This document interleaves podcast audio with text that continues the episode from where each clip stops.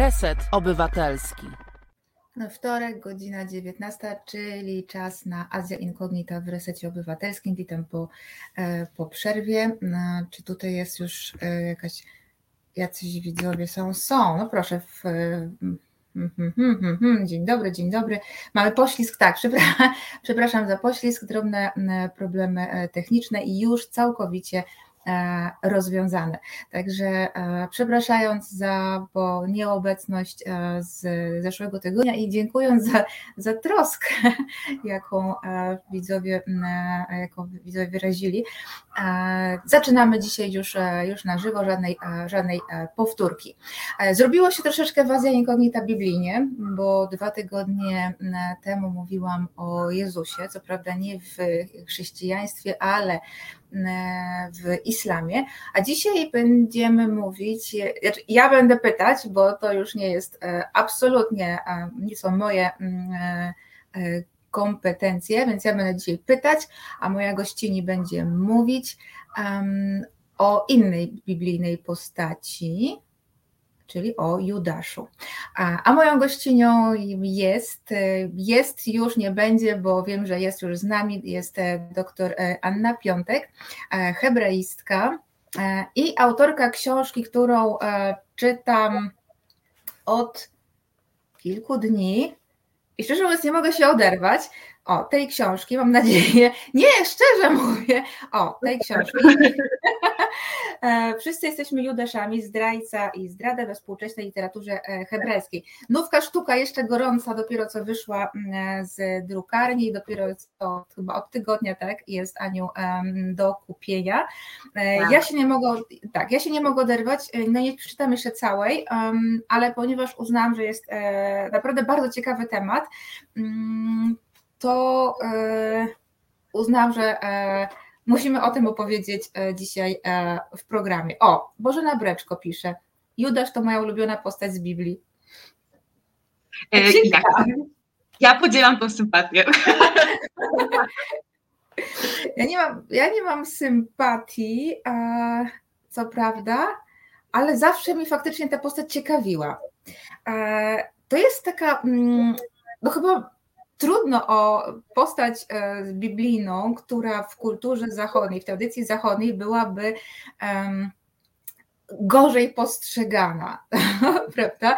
To jest Judasz Iskariota zdradził e, Jezusa, wydał go na mękę i e, straszliwą śmierć.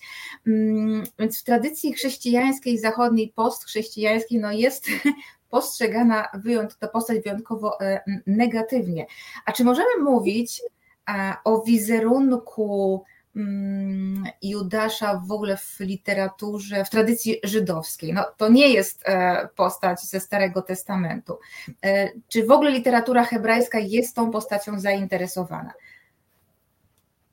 Tak, e, dzień, dzień, dobry, w ogóle się też przy, przywitam. Bardzo, bardzo miło, czajnie miło, że mogę gościć. Jako wcześniejszy widz, właściwie widzka, to teraz po drugiej stronie, więc tym bardziej, tym bardziej mi miło. E, postać Judasza w kulturze żydowskiej. No właśnie, tak, e, bo pewnie można by powiedzieć, że przecież tekst Nowego Testamentu to nie jest tekst kultury żydowskiej, więc tutaj to, co właściwie Żydzi mieliby się do tego odnosić, no, ale musimy też pamiętać, w jakim kręgu powstawały, powstawały tekst Nowego Testamentu. Powstały w kręgu bardziej pewnie byśmy powiedzieli judeo-chrześcijańskim niż stricte chrześcijańskim. No z tego wiadomego względu, że wszyscy bohaterowie, jeśli nie byli tam gdzieś pewnie Rzymianami albo Samarytanami, no to wszyscy bohaterowie ksiąg byli przecież Żydami, e, więc e, jak najbardziej z tego kręgu to wyszło. No i też trudno, żeby judaizm, e, tak możemy sobie powiedzieć, nie odpowiedział na narodziny, no początkowo pewnie jakiejś sekty, a potem już oczywiście religii, no i wiadomo, że ta decyzja cesarza rzymskiego, żeby e, chrześcijaństwo ustanowić religią panującą, decydowała, że religia stała się rzeczywiście bardzo dominująca, no i e, jakby Europa stała się chrześcijańska.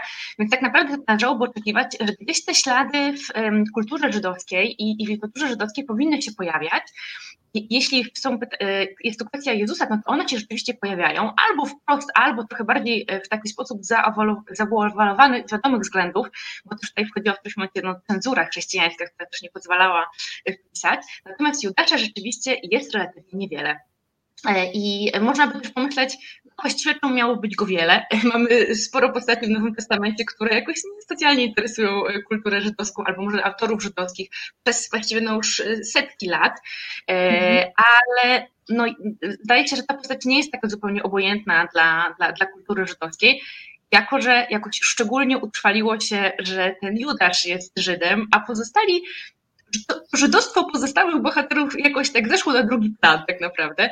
Nawet jak pytamy trochę zupełnie współcześnie, e, gdzieś tam w książce przywołuję takie badania, które dla mnie były bardzo, bardzo wymowne. One były z lat 60., ale drugie też są z początku, właśnie z pierwszej dekady XXI wieku, więc tak jak to się mawia, potocznie lata 2000, gdzie pytano, mm, hmm, kto, e, kto jest Żydem, e, w sensie czy na przykład Jezus czy Judasz, e, to okazało się, że e, mm, około 40% respondentów to byli chrześcijanie, katolicy i protestanci.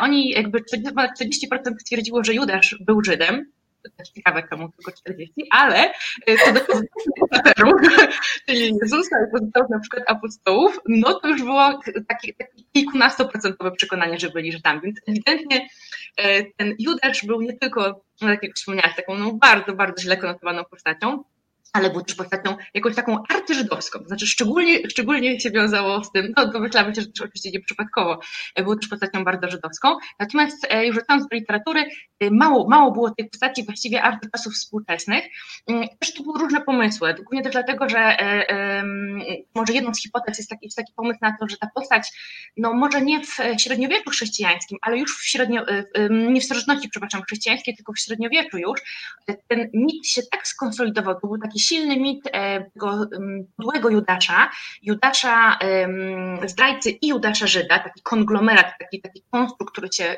połączył, że ciężko było z tą narracją w ogóle w jakikolwiek sposób e, w takich tekstach e, no, apologetycznych, takich tekstach jakichś dyskusyjnych w ogóle podejmować ten problem. On był już tak bardzo silnie naznaczony, że właściwie nawet w takich dyskusjach, no powiedzmy, antychrześcijańskich, czy właśnie jakichś takich polemicznych, on się już w kilku dosłownie tekstach e, zeświadczonych pojawił.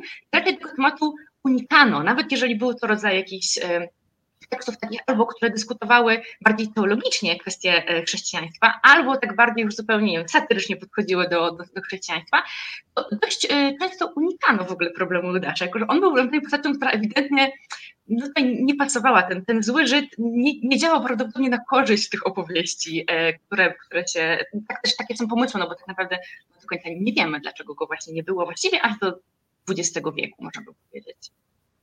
E, tutaj był komentarz e, od Bożeny, e, też zgubiłam go, ale, ale zapamiętałam, więc powiem, a właśnie, gdyby Judasz Jezusa nie wydał, cały plan Boga poszedłby w, diabli, w diabły, mnie zawsze ta, ta, ta koncepcja bardzo jakoś tak przekonywała. Natomiast um, też E, I to jest ciekawe, pisze Robsonak, Bóg takie cuda może robić, a do wykonania misji Judasza potrzebował. No tak, ten pocałunek, w, mm, to, to, to, to wskazanie Jezusa, ale e, Robsonak w tej książce mm, Ania bardzo ciekawie to też wyjaśnia. E, I w kontekście przekazu nowotestamentowego, i to, jak właśnie pisarze hebrajscy, izraelscy, chyba mogę tak mówić, czy też diaspory, ja wybrałam słowo hebrajskie jako, że tutaj kluczem był dla mnie język, ale tak jest, oczywiście tam są pisarze też, którzy tworzyli przed 48 rokiem, w sensie przed mm -hmm.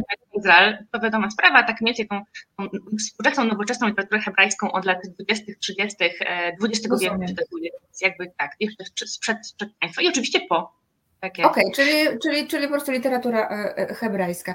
Bo ja jak czytałam e, Twoją książkę, mm, to mam takie wrażenie, że celem w ogóle poruszenia kwestii Judasza, umieszczenia go w fabule, mm, było albo y, zaprzeczenie, czy takie, nie, skorygowanie tego, co potem chrześcijaństwo wypaczyło odnośnie Jezusa, czyli to, że on był Żydem, nawet, nawet całkiem przykładem z tego, co ty mówisz, tutaj piszesz, ale nie był Mesjaszem. E, a z drugiej strony takie rozprawienie się z mitem Żyda zdrajcy. Tak, tak, tak i tak.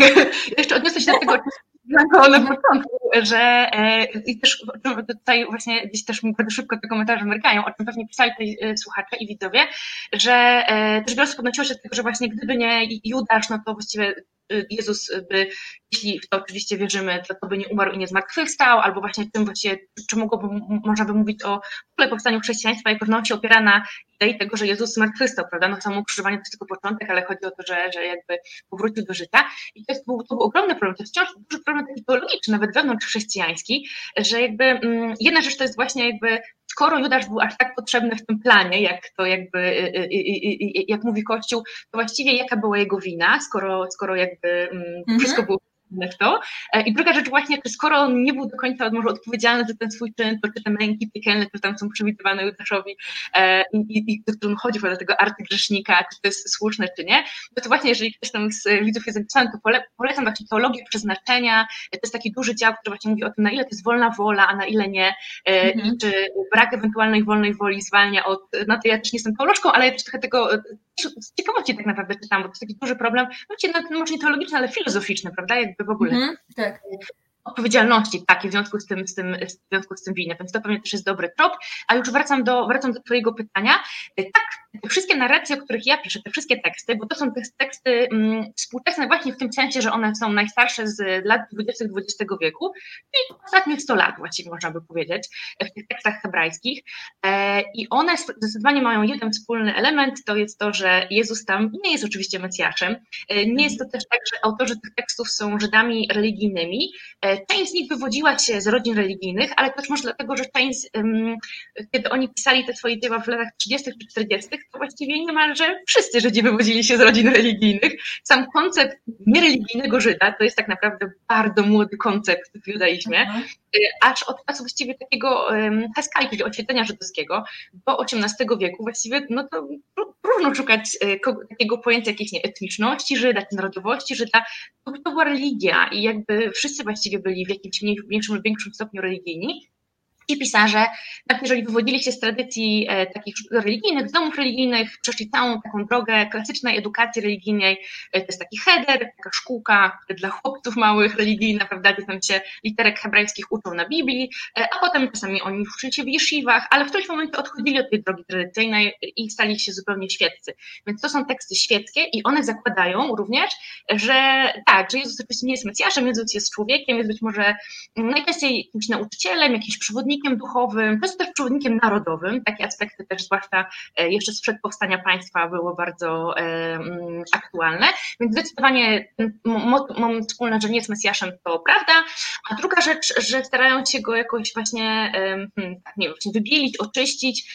E, to pytanie jest kwestia, to jest intencjonalne, no to, to trudno czasem powiedzieć, ale tak, te narracje są ja też jakby kiedy zaczynałam się zajmować tym tematem, to nie miałam tej tezy żadnej. To było bardzo otwarte pytanie, co oni z tą postacią zrobili. E, no i okazało się, że w tych tekstach, które udało mi się znaleźć, mam nadzieję, że udało mi się znaleźć no, jakby wszystkie, w których gdziekolwiek się ten motyw pojawiał, to on jest albo neutralny, tak bym powiedziała, e, albo rzeczywiście jakoś tak może lekko pozytywnym wzbudza emocje, w takim sensie, że to jest taka postać zdecydowanie bardziej tragiczna, e, bardzo, bardzo ludzka, absolutnie nie ma tutaj znamion mm -hmm. właśnie jakiegoś pada przed niego zły duch, jakiegoś wrodzenia przez szatana. E, te, te motywacje są najczęściej e, albo właśnie narodowe, albo takie czyste egzystencjalne, psychologiczne. No jest taki bardzo bliski czytelnikom postacią, nie jest taką demoniczną postacią, jak w wielu e, tekstach, które znamy bardzo dobrze, nie tylko oczywiście Nowego Testamentu, ale takich powiedzmy, które idą taką tradycyjną narracją chrześcijańską opowieści o, o Judaszu. Przepraszam, to jest komentarz Noa, o, o troszeczkę um, Y, nieadekwatny do naszego tematu, ale, ale się z nim zgadzam. Franciszek też ma wolną wolę, e, woli dla interesu Kościoła katolickiego zdradzić Ukraińców. No cóż, no ja się zgadzam. tak, wierzę. Kontrowersyjne nieco. Delikatnie mówiąc, dla mnie Franciszek jest y, chyba największym rozczarowaniem ostatnich um, ostatnich czasów. Bożena pisze, Judasz był chyba pierwszą figurą kozła ofiarnego, trzeba było kogoś obciążyć winą, żeby zdjąć ją, e, ją z siebie. Znaczy, cała ta, ta koncepcja kozła ofiarnego to była chyba już wcześniej, ale no rozumiemy, co Bożena, co, e, e, co, masz, co masz na myśli. No dobra, to w takim razie powiedz, Ania, jakie. Um, jak w ogóle przedstawiany jest Judasz w literaturze hebrajskiej? Czy, czy, czy, czy ma, możemy te wzorce jakoś posegregować? Jak to my, literaturoznawczynie? Coś, coś próbujemy z tymi różnościami zrobić. Mm, trudne to jest, trudne to też było dla mnie, żeby jakoś jakiś z tego jakiś jeden taki wzór albo, albo kilka wzorów właśnie, kilka możliwości, kilka modeli jakichś, jakieś wywnioskować, ale, ale bo teksty, które też ja, ja poszukiwałam, a potem się nimi zajmowałam, były bardzo, bardzo różne, bo to były na przykład takie duże, wielkie powieści historyczne, albo takie duże dramaty historyczne, właśnie z lat 20. albo 30. Pewnie nawet nie trzeba znać bardzo dobrze, albo w ogóle trochę literatury hebrajskiej, żeby sobie wyobrazić, co to mogą być za teksty, bo to są takie teksty, wyobraźmy sobie na 20 lat przed powstaniem Izraela, gdy już jakby jest rozbudzony i dość dobrze działa ruch sionistyczny, to pewnie też widzowie słuchacze oczywiście pewnie kojarzą, czyli ten ruch, który miał na celu utworzenie, no co, państwa żydowskiego, optymalnie mm. w Palestynie, a jakby były brane pod uwagę inne, inne, inne możliwości. I tak naprawdę wraz z tym e, częściowym przynajmniej powrotem e, mm, e, Żydów do, do Palestyny, czy osiedlaniem się Żydów w Palestynie, no i powstawał to też plan jakiegoś jakiego prawnego usankcjonowania tego pobytu, prawda? I były próby, oczywiście to była wtedy, był wtedy mandat Palestyny, coś mandat brytyjski nad Palestyną, więc były próby też negocjacji z Brytyjczykami, tam powstanie, no i plan był powstania i państwa żydowskiego, i państwa arabskiego, no jak się to potoczyło potem w 1938, to już wszyscy wiemy, w 1947, że ostatecznie powstało tylko państwo, e, państwo żydowskie i państwo Izrael, ale to był taki ruch bardzo gorący pod względem takich właśnie mm. narodów nacjonalistycznych, narodowych e, i roz, takich rozmyślań, e, co, jaka ma być przyszłość tego narodu żydowskiego, który tutaj powraca. No i różne momenty mesjanistyczne z historii żydowskiej bardzo pasowały do tego momentu historycznego lat 30., 40., 50. No i jednym z takich momentów był oczywiście też e, no, Jezus, jego historia mesjańska, która oczywiście nie została przez Żydów przyjęta, no, ale była jakimś epizodem również w historii narodu żydowskiego, więc bardzo chętnie łączono te fakty, czyli ten właściwie no, pierwszy wiek naszej ery i ten XX wiek naszej ery. Tą sytuację, kiedy e, właściwie trwa okupacja rzymska e, Żydów w Palestynie w pierwszym wieku, no i tutaj -hmm. trwa no, postrzegana oczywiście okupacja brytyjska. E, jeszcze tutaj wątek oczywiście no, obok zupełnie wątek arabski. Więc to jest taki jeden, jeden motyw. Teraz pytanie, jak to jak pisano? To pisano między innymi tak, robiąc taką paralelę między tym, co było 20 19 wieków wcześniej i to jest dzisiaj. E, ale to są teksty najczęściej z okolic właśnie powstania państwa. Lata 30, 40, nawet ostatnia powieść w takim nurcie to są lata 60. Mm, mhm. Potem tak naprawdę już nie, nie pisano takich wielkich epopei, bo to też nie jest już ten czas. To jest jak u nas Sienkiewicz, który pisał wielkie rzeczy, tylko tak 100 lat później, w historii żydowskiej, ku pokrzepieniu narodu, ale my już, my już mamy państwo, już nie ma takich powieści, Żydzi też już mają państwo, też już nie pisali takich powieści pisali rzeczy mniejsze. I tak naprawdę ten drugi, drugi motyw, który byłby pewnie nawet większy, to są też często teksty krótsze, teksty liryczne, e, no, no i e, opowiadania, jedna powieść tutaj Amosa Oza ostatnio też się tutaj w to, w to włącza, e, czyli mhm. taki wątek właśnie Judasza jako, mm, relacji Judasza Jezusa jako takiego modelu w ogóle relacji międzyludzkich, nawet w parach takich romantycznych, typu kochankowie, ale też w takiej przyjaźni, w ogóle drugiego człowieka, czyli tego, że my zdradzamy w jakichś relacjach, na ile właśnie, jakie są nasze motywacje, e, ale takie motywacje czysto psychologiczne, egzystencjalne. E, nie ma tutaj takiego, mm, mm, może też co najciekawsze, właściwie te wszystkie teksty, e, o których ja piszę, żaden z nich nie zaprzecza zdradzie, czyli jakby nie ma tam wątku Judasz jest dobry i nie zdradził, mm -hmm. Judasz zdradził, ale, i to są właśnie jakby wyjaśnienia, czyli, y, ale y, no, zdradził z miłości, z poświęcenia dla sprawy historycznej, dla sprawy państwowej, zdradził, bo każdy z nas zdradza na różnych etapach swojego życia i tak dalej, i tak dalej. Więc jakby y, tutaj jest też bardzo ciekawe, że to jakby nie jest takie wybielanie na zasadzie, um, teraz opowiemy zupełnie alternatywną historię, tylko te historie są zaskakująco podobne do takiej tradycyjnej narracji ewangelicznej, które po którymś momencie, jak się domyślamy, one się załamują, czyli kładą akcent na coś innego. No i na pewno ten moment, w którym oczywiście Juda, Jezus nie jest Mesjaszem, no to, to mm, zwiększa też trochę pole manewru takiego fikcjonalnego, takiego pisarskiego właśnie. E, skoro nie, no to mhm. jakby ja stworzę trochę inną historię alternatywną. E, tutaj Jacek Daniel przywołuje mm, tę historię, muszę się tutaj odnieść, tę historię biblijną o, e, o olejku, którym nie pamiętam kto to był, przepraszam, ale e, kobieta posmarowała stopy Jezusa sobie, pamiętam, że z włosami chyba jakoś nawet natarła, jakoś tak. E, I tak. właśnie tutaj e, Jacek, Jacek pisze, kto to był? To były dwie siostry, Maria i Marta, to były siostry A, to, było, to była z, jedna z nich. Okej, okay, okej, okay, okej, okay, dobra. Widzisz, to, to, to, to, już, to, to mi wyleciało z głowy. Ale właśnie Jacek Danie przywołuje to, że Judasz nie zastanawiał się, dlaczego zmarnowano w ten sposób olejek, bo troszczył się o biednych, ale dlatego, że był złodziejem, miał skarbonkę i kradł do niej położone pieniądze. O tym, że właśnie, że Judasz był mm, złodziejem i że tak strasznie był łasy na kasę, to też jest w tej książce. Wszystko jest opisane. Ja przepraszam, ale jak ja mam zdolnych e, znajomych i przyjaciół, to ja się nimi chwalę, a to jest naprawdę dobra książka. E, I też był tutaj, tutaj nie wiem, chyba Noe pisał, ale przepraszam, bo tych komentarzy jest dzisiaj dużo, e, że mówimy o fikcyjnej postaci, która w ogóle nigdy. A właśnie, jeszcze było pytanie, czy w ogóle są jakieś dowody na to, że Judasz w ogóle mógł być historyczną postacią? A zaraz do tak. pytania jeszcze wrócę.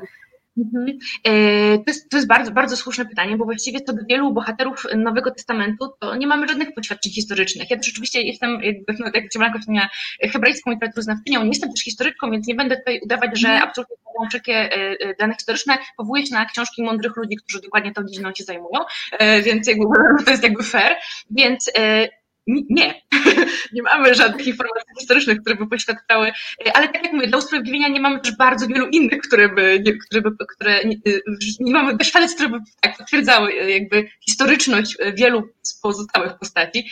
No przypominam, że niektórzy badacze wciąż poddają wątpliwości historyczności Jezusa, chociaż to już jest raczej, raczej przez większość, przez większość badaczy przyjmowane za historyczne, jako że są wzmianki oczywiście w innych tekstach, które, um, um, dla których może nie byłoby korzystnie, żeby on się pojawiał. Więc skoro się pojawia, no to takie, w takim razie, jeżeli nie jest to oczywiście późniejsza wstawka, to zawsze jest możliwe. Mm. Czy późniejsza jakaś tam cenzura tekstu, no to jest możliwe, że istnieje. Więc nie. Ja też dodam od razu, że mnie interesowała, mnie interesowała historyczność Judasza, a wielu osób interesuje oczywiście, bo to też jest bardzo mm -hmm. intrygujące. Natomiast mnie interesowało tak, co, co zrobili z tym ludzie pióra, czyli jak oni tą historię potraktowali i najdawniej, czyli tak naprawdę dla mnie Judasz jest zawsze postacią taką tekstualną, taką literacką, czyli nie, nie wiemy nic o Judaszu, jeśli nie ma ksiąg Nowego Testamentu, jeśli nie ma Ewangelii. Oczywiście tam, no wiecie tak, to Ewangelii tylko, bo on, albo tam, dziejów e, apostolskich. Mhm. Więc skoro on jest postacią, która się narodziła na kartach tekstów, to dla mnie jest postacią literacką i pytanie oczywiście, że jeżeli ktokolwiek opowiada alternatywną historię, no to to jest jakby taka mm, zabawa intertekstualna, bo on się zawsze musi odnieść do innego tekstu, nie do źródła historycznego, bo nie mamy, tylko do tak. tego tekstu i pytanie oczywiście, co z nim zrobi. Tak. Ale właśnie, bo tutaj, na, tutaj nam troszkę zarzucono, chyba, mm, a Gosia, no dzięki tak. Gosia, że zajmujemy się um, fikcyjną postacią, która w ogóle prawdopodobnie nigdy nie istniała. Okej, okay, tak, no najprawdopodobniej nie istniała, ale um, tak jak Ania właśnie napisała w książce, um, ta postać być może wyrządziła bardzo dużo e, złego, jeśli chodzi o wizerunek Żydów w ogóle. Bo Żydzi zaczęli być utożsamiani z Judaszem, czyli ze zdrajcami, tymi, tym, który wydał e, ich e, Boga. No tutaj napisałaś nawet, że to prowadziło, powołując się na inne, chyba na inne źródła, nie, ale to zresztą nie ma znaczenia, że to nawet mogło doprowadzić do e, Holokaustu. No nie wiem, czy Hitler się tym kierował akurat, natomiast na pewno e, ci, którzy mu pomagali, ci, którzy mu pomagali, rzeczywiście no, mogli mieć e, taki wizerunek Żydów. Dochodzenie prawdy. Dziennikarz śledczy Tomasz Piątek jest nieustannie na tropie.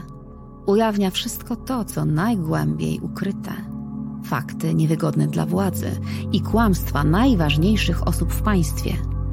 Jak wygląda dziennikarskie śledztwo? Jak dochodzi się do prawdy? Nie chowamy głowy w piasek. W poniedziałki o 19 w resecie obywatelskim potężna dawka niewygodnej prawdy. Przepraszam bardzo, to moja wina, problemy techniczne z mojej strony.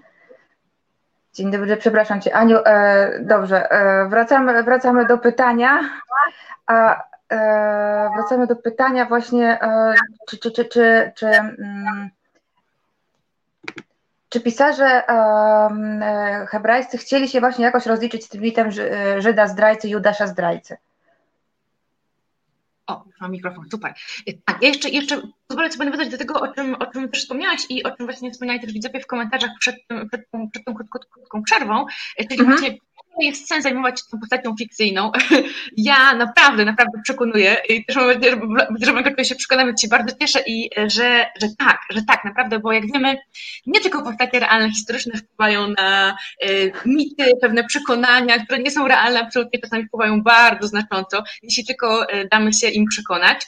I e, naprawdę to wyobrażenie, zresztą e, spoglądałam sobie w czasie przerwy na, na, na komentarze i tam też e, właśnie parę osób pisało i to są super głosy, że e, to połączenie e, zdrajcy, właściwie bogobójcy, e, połączeniem ze mhm. wszystkimi właśnie zdrajcy, naród jak się mówi też o Żydach, naród judaszowy, naród zdrajców, naród bogobójców, było hasło, które, które towarzyszyło właśnie bardzo wielu pogromom, mniejszym lub większym oczywiście, że tak jak oczywiście nie prowadziło wprost do, do Holokaustu, to wiadomo, że to nie może poprowadzić tego prostą linią, ale jak może jeszcze macie Państwo w głowie e, taki słynny, um, słynny Pruchnik z 2019 roku, czyli latem trzy lata temu, Wielkanoc trzy lata temu w, e, w Pruchniku, to był ten słynny Judaczki, prawda, tak.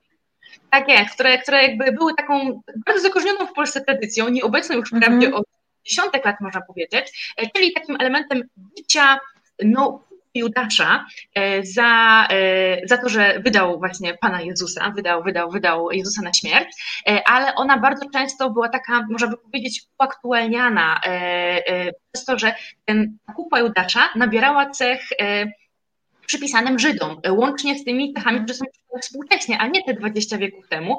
Czyli na przykład, kiedy bito w, w Tuchniku tę, tę słomianą kukłę Judasza, to bito go, i to było eksplicit powiedziane, za e, te e, wtedy bardzo gorące, zresztą co kilka lat bardzo gorące kwestie uregulowania mienia żydowskiego, tego powojennego. Więc widać, że to jest, to jest taki, taki, mm, takie medium, które nosi w sobie wszelkie jakieś problemy Polaków, albo szerzej tak nawet nie tylko Polaków, ale w ogóle problemy chrześcijan, osób wychowanych w kulturze chrześcijańskiej, które konotują tam różne rzeczy właśnie z postaci Mudacza, więc to wcale nie musi być e, postać realna, czy była, czy nie była, to jest w ogóle kwestia kompletnie nie dzisiaj, ale konsekwencje no. są bardzo dzisiaj, naprawdę, naprawdę bardzo dzisiaj i były też oczywiście po drodze, mam jak sobie pomyślimy też w różnych przedstawieniach takich wielkanocnych, pasyjnych, tam zawsze była postać Jezusa i ona rzeczywiście zawsze była uaktualniana. Tam w średniowieczu to można sobie wyobrazić, że on, znaczy musimy wyobrazić, my to wiemy po prostu ze źródeł, że był na przykład e, kupcem, a jak kupcami byli, czy handlarzami byli Żydzi, a przecież y, nie był nimi Judasz według tej opowieści, więc to jest zdecydowanie coś, coś co jest uaktualniane. A wracając już y, o, o pytania Twojego ostatniego, o, o to um, wybielanie, no to właśnie tak jak wspomniałam, czyli wydaje się może, może nie wiem, czy intencjonalne było to wybielanie, ta próba, ale ewidentnie wszystkie te narracje są w jakiś sposób alternatywne wobec tej klasycznej. Być może też można by powiedzieć, że skoro nie miałyby być alternatywne, no to po co pisać y, tekst literacki, Wszyscy znamy takie teksty na pewno, które nie mają tej alternatywnej wersji. Oczywiście to też nie jest tak, że tylko w literaturze hebrajskiej powstawały teksty, które podały jakąś inną historię Judasza, prawda? Jakąś taką właśnie, że ta jego rola była inna. Oczywiście, oczywiście nie mamy tych tekstów całkiem sporo. E, mamy, nie wiem, mm, nawet y, i literackich i filmowych, nie znam, ostatnio Kuczenie Jezusa, y, Jezusa, czy tam właśnie mam historię z, i opowiadania, i powieści, więc mamy takie, takie zupełnie z kultury zachodniej, więc to nie jest też jakaś, jakaś nowość, no tutaj na naszym polskim gruncie, można powiedzieć. Mamy, nie wiem, myślę, że części Polaków pewnie Roman Brandstetter może być znany, to był mhm. Polski, takie też nazwisko pewnie też, też jest rozpoznawalne, który co ciekawe ostatecznie w ogóle przyjął chrzest, taki był Żydem wahającym się długo, ale, ale pod koniec życia już zdecydował się, że przejdzie na, na, na katolicyzm, chrześcijaństwo. Mm, czy Szaloma Acza to też jest dość rozpoznawalny w Polsce z literatury żydowskiej, więc e, to, mm, więc tam, tamte wątki też są trochę inne, w sensie tu nie ma tej motywacji takiej finansowej, takiej, dla mnie najbardziej takiej wulgarnej, która jest, mm -hmm. ciężko ją tak, no ciężko ją dzisiaj kupić, serio, jak wiemy, ile warte były te 30 srebrników, to prawdopodobnie był taki, e, taka zupełnie symboliczna kwota, to gdzieś tam miała oczywiście udowadniać, że się pisma spełniają, bo to była tam cena chyba niewolnika za czasów któregoś z proroków, który to, był, który to przepowiadał. To nie była cena, którą prawdopodobnie e, e, byłoby warto, za którą warto byłoby zdradzić. Ona raczej miała charakter taki symboliczny. Więc, e, więc tak, one są w jakiś sposób alternatywne, nawet tak jakby hazarda się tam zawsze dokonuje, ale motywacje są po prostu inne niż, -hmm, mhm. najbardziej klasyczne, które znamy, czyli albo pewnie ta finansowa, albo takiego w ogóle po prostu nikczemnego człowieka, który zdradza prawda, swojego najbliższego nauczyciela, e, lub ta, która taka jest pewnie najbardziej w Ewangelii Jana, bo to jest najpłynniejsza Ewangelia, gdzie ten Judasz jest taki demoniczny, więc tam już po prostu jest właściwie wcielonym szatanem, takim antychrystem, e, bo no, później idziemy w czas, tym ten Judasz robi się coraz bardziej szwart charakterem, to bardzo dobrze widać. E, ta legenda się po prostu bardzo wzbogaca, bardzo rozwija, ten mit się już tak krystalizuje i, i potem to już wrzucano do tego worka, tak jak któraś ze słuchaczy też pisała, no on cię robi takim kłosem ofiarnym i tam już wrzucano bardzo różne rzeczy. To tam komuś zalegało po drodze, łącznie na przykład z mieniem pożytowskim powojennym, to też można było do Dacza wrzucić, jak się okazuje, trzy lata temu. Wszystko się w nim mieściło. Mhm. A y, powiedz mi, bo czy w takim razie to są tylko alternatywne historie, nie? Y, tworzone no, z wyobraźni, no bo do źródeł historycznych trudno się, um, trudno się odnieść. Czy też jednak są to, um, czy też jest jakiś dialog z, z chrześcijaństwem i z, tą, z tym przekazem e, chrześcijańskim? Mhm, ja bym powiedziała, że to drugie zdecydowanie, dlatego że one nie są takie zupełnie oderwane od tej historii, którą znamy. Może to właśnie dlatego, że mm, no właśnie, że nie mamy e, innych mm, tekstów pierwszych, do których można by się odwołać, mhm. niż. I, i, I autorzy zdecydowanie te teksty znali, e, bo znali bohaterów, mhm. które po, po, które, które tam na, na, kartach Ewangelii mamy, na kartach Nowego, Księg Nowego Testamentu. Więc zdecydowanie to, ja bym powiedziała, że to jest, to jest dialog, który mhm. e, koncepty są różne, tak jak mówiliśmy, w zależności od tego, czy jest bardziej taki egzystencjalny, psychologiczny, narodowy, mm, czasami może nawet taki e, e, konfrontacji dwóch religii, więc to są różne pomysły na jak można to mhm. ugryźć, ale bohaterowie są, to są bohaterowie, którzy są znani no pewnie nam, niezależnie od tego, czy jesteśmy e, chrześcijanami, czy nie, myślę, że kultura europejska, tak jak powiedzieć, kultura zachodnia dzisiaj moim zdaniem jest Jasne. po prostu zamknięta chrześcijaństwem, więc jakby czy, czy, czy, czy my się wychowaliśmy na księdze Biblii, czy nie, to zakładam, że pewnie jak tu siedzimy i słuchamy, to, to wszyscy jakoś te postacie kojarzymy. I one się nam pojawiają. Czasami w dokładnie takich rolach e, albo mm, bardzo podobnych rolach, jak pojawiały się w Ewangelii, e, czasami w nieco innych, mm, ale zawsze gdzieś ten dialog, w którymś momencie e, ta, ta, ta droga oczywiście odchodzi od tej narracji tradycyjnej, którą znamy i coś innego jest przedstawiane, inna motywacja, inna, inne zachowanie, więc, mm, ale, ale ten element dialogowy coś zaczerp, zaczerpnę, tak żeby jakby nadać też temu e, tekstowi taki wiarygodny charakter e, po prostu, że jeżeli, mhm. jeżeli rzeczywiście rzeczywistości e, sprzed XIX wieków, no to staram się ją, ją, ją, ją pokazać, że ona rzeczywiście jest realna też było, znowu, jak wracam na chwilę do to było tak naprawdę bardzo ważne, bo mm, e, Żydzi przyjeżdżali z, z, z, wielu zakątków świata na początku XX wieku, żeby osiedlać się w Palestynie, ale znacząca większość przyjeżdżała oczywiście z Europy, naszej Europy, mamy Europy Wschodniej, Europy Środkowej, to byli przecież Żydzi polscy, Żydzi rosyjscy, którzy budowali tak naprawdę Izrael, w sensie to była też ta grupa aszkenazyjskich Żydów, która miała władzę i decydowała. Oni też byli dominującą częścią kultury, więc to oni pisali. To jakby dzisiaj to się trochę zmienia, ale, ale, ale wiadomo, że wtedy to tak naprawdę Ashkenazyjscy Żydzi tworzyli, tworzyli Izrael. I oni też wracali tam, wracali, Żydzi wracali tam mm po wiekach, a niektórzy oczywiście jak w diasporze pojawili się wcześniej. E, I oni też uczyli się tego krajobrazu, więc tak naprawdę mm, te teksty, e, takie wielkie powieści historyczne, gdzie mamy e, takiego właśnie, tak jak wspomniałaś Blanko, na wskroś żydowskiego Jezusa, który mm, jest właściwie dobrym mm chłopcem Jeszywy, albo z Beit Midraszu, pewnie byśmy powiedzieli, czy takiego domu nauki żydowskiego, który nosi talit, czyli tak właśnie taką tak bo gdyby zrobić z tego film, to byśmy pewnie go nie poznali, porównując do tradycyjnego obrazu chrześcijańskiego. E, więc to, to mogą być takie konsekwencje. Więc Jezus, który też mówi językiem nie hebrajskim współczesnym, ówczesnym twórcom, a nie dzisiejszym hebrajskim współczesnym, tylko tą stylizacją taką językową sprzed powiedzmy właśnie hebrajskiego biblijnego, początku hebrajskiego rabinicznego, co też miało jakby uwiarygodnić te teksty. No i opis tych, tego krajobrazu, to był, Jezus jest zawsze w tych tekstach bardzo związany, zwłaszcza w tych oczywiście historycznych, narodowych tekstach, z krajobrazem Judei, z krajobrazem Galilei, wędruje po tych łąkach, po tych górach, po tych pustyniach i to była dla osób, które przyjeżdżały tam, był forma tak naprawdę no też zapoznawania się z tym krajobrazem. Oni dorastali na ulicach Warszawy albo jakiegoś sztetla mazowieckiego, albo jakiegoś sztetla rosyjskiego. Pojawiają się tam mm -hmm. i oni czują jak w domu, bo czemuś mieliby się czuć jak w domu w tym krajobrazie, dzikim, surowym, bardzo bliskiego wschodu oczywiście.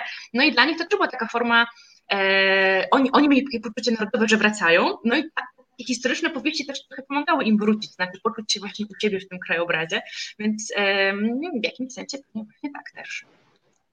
Troszeczkę, znaczy częściowo już odpowiedziałaś na to pytanie, ale e, chciałabym troszkę je pociągnąć dalej, bo ja właśnie zauważyłam w tym, co piszesz, że mm, bardzo często ci pisarze hebrajscy odwołują się do czasów drugiej świątyni.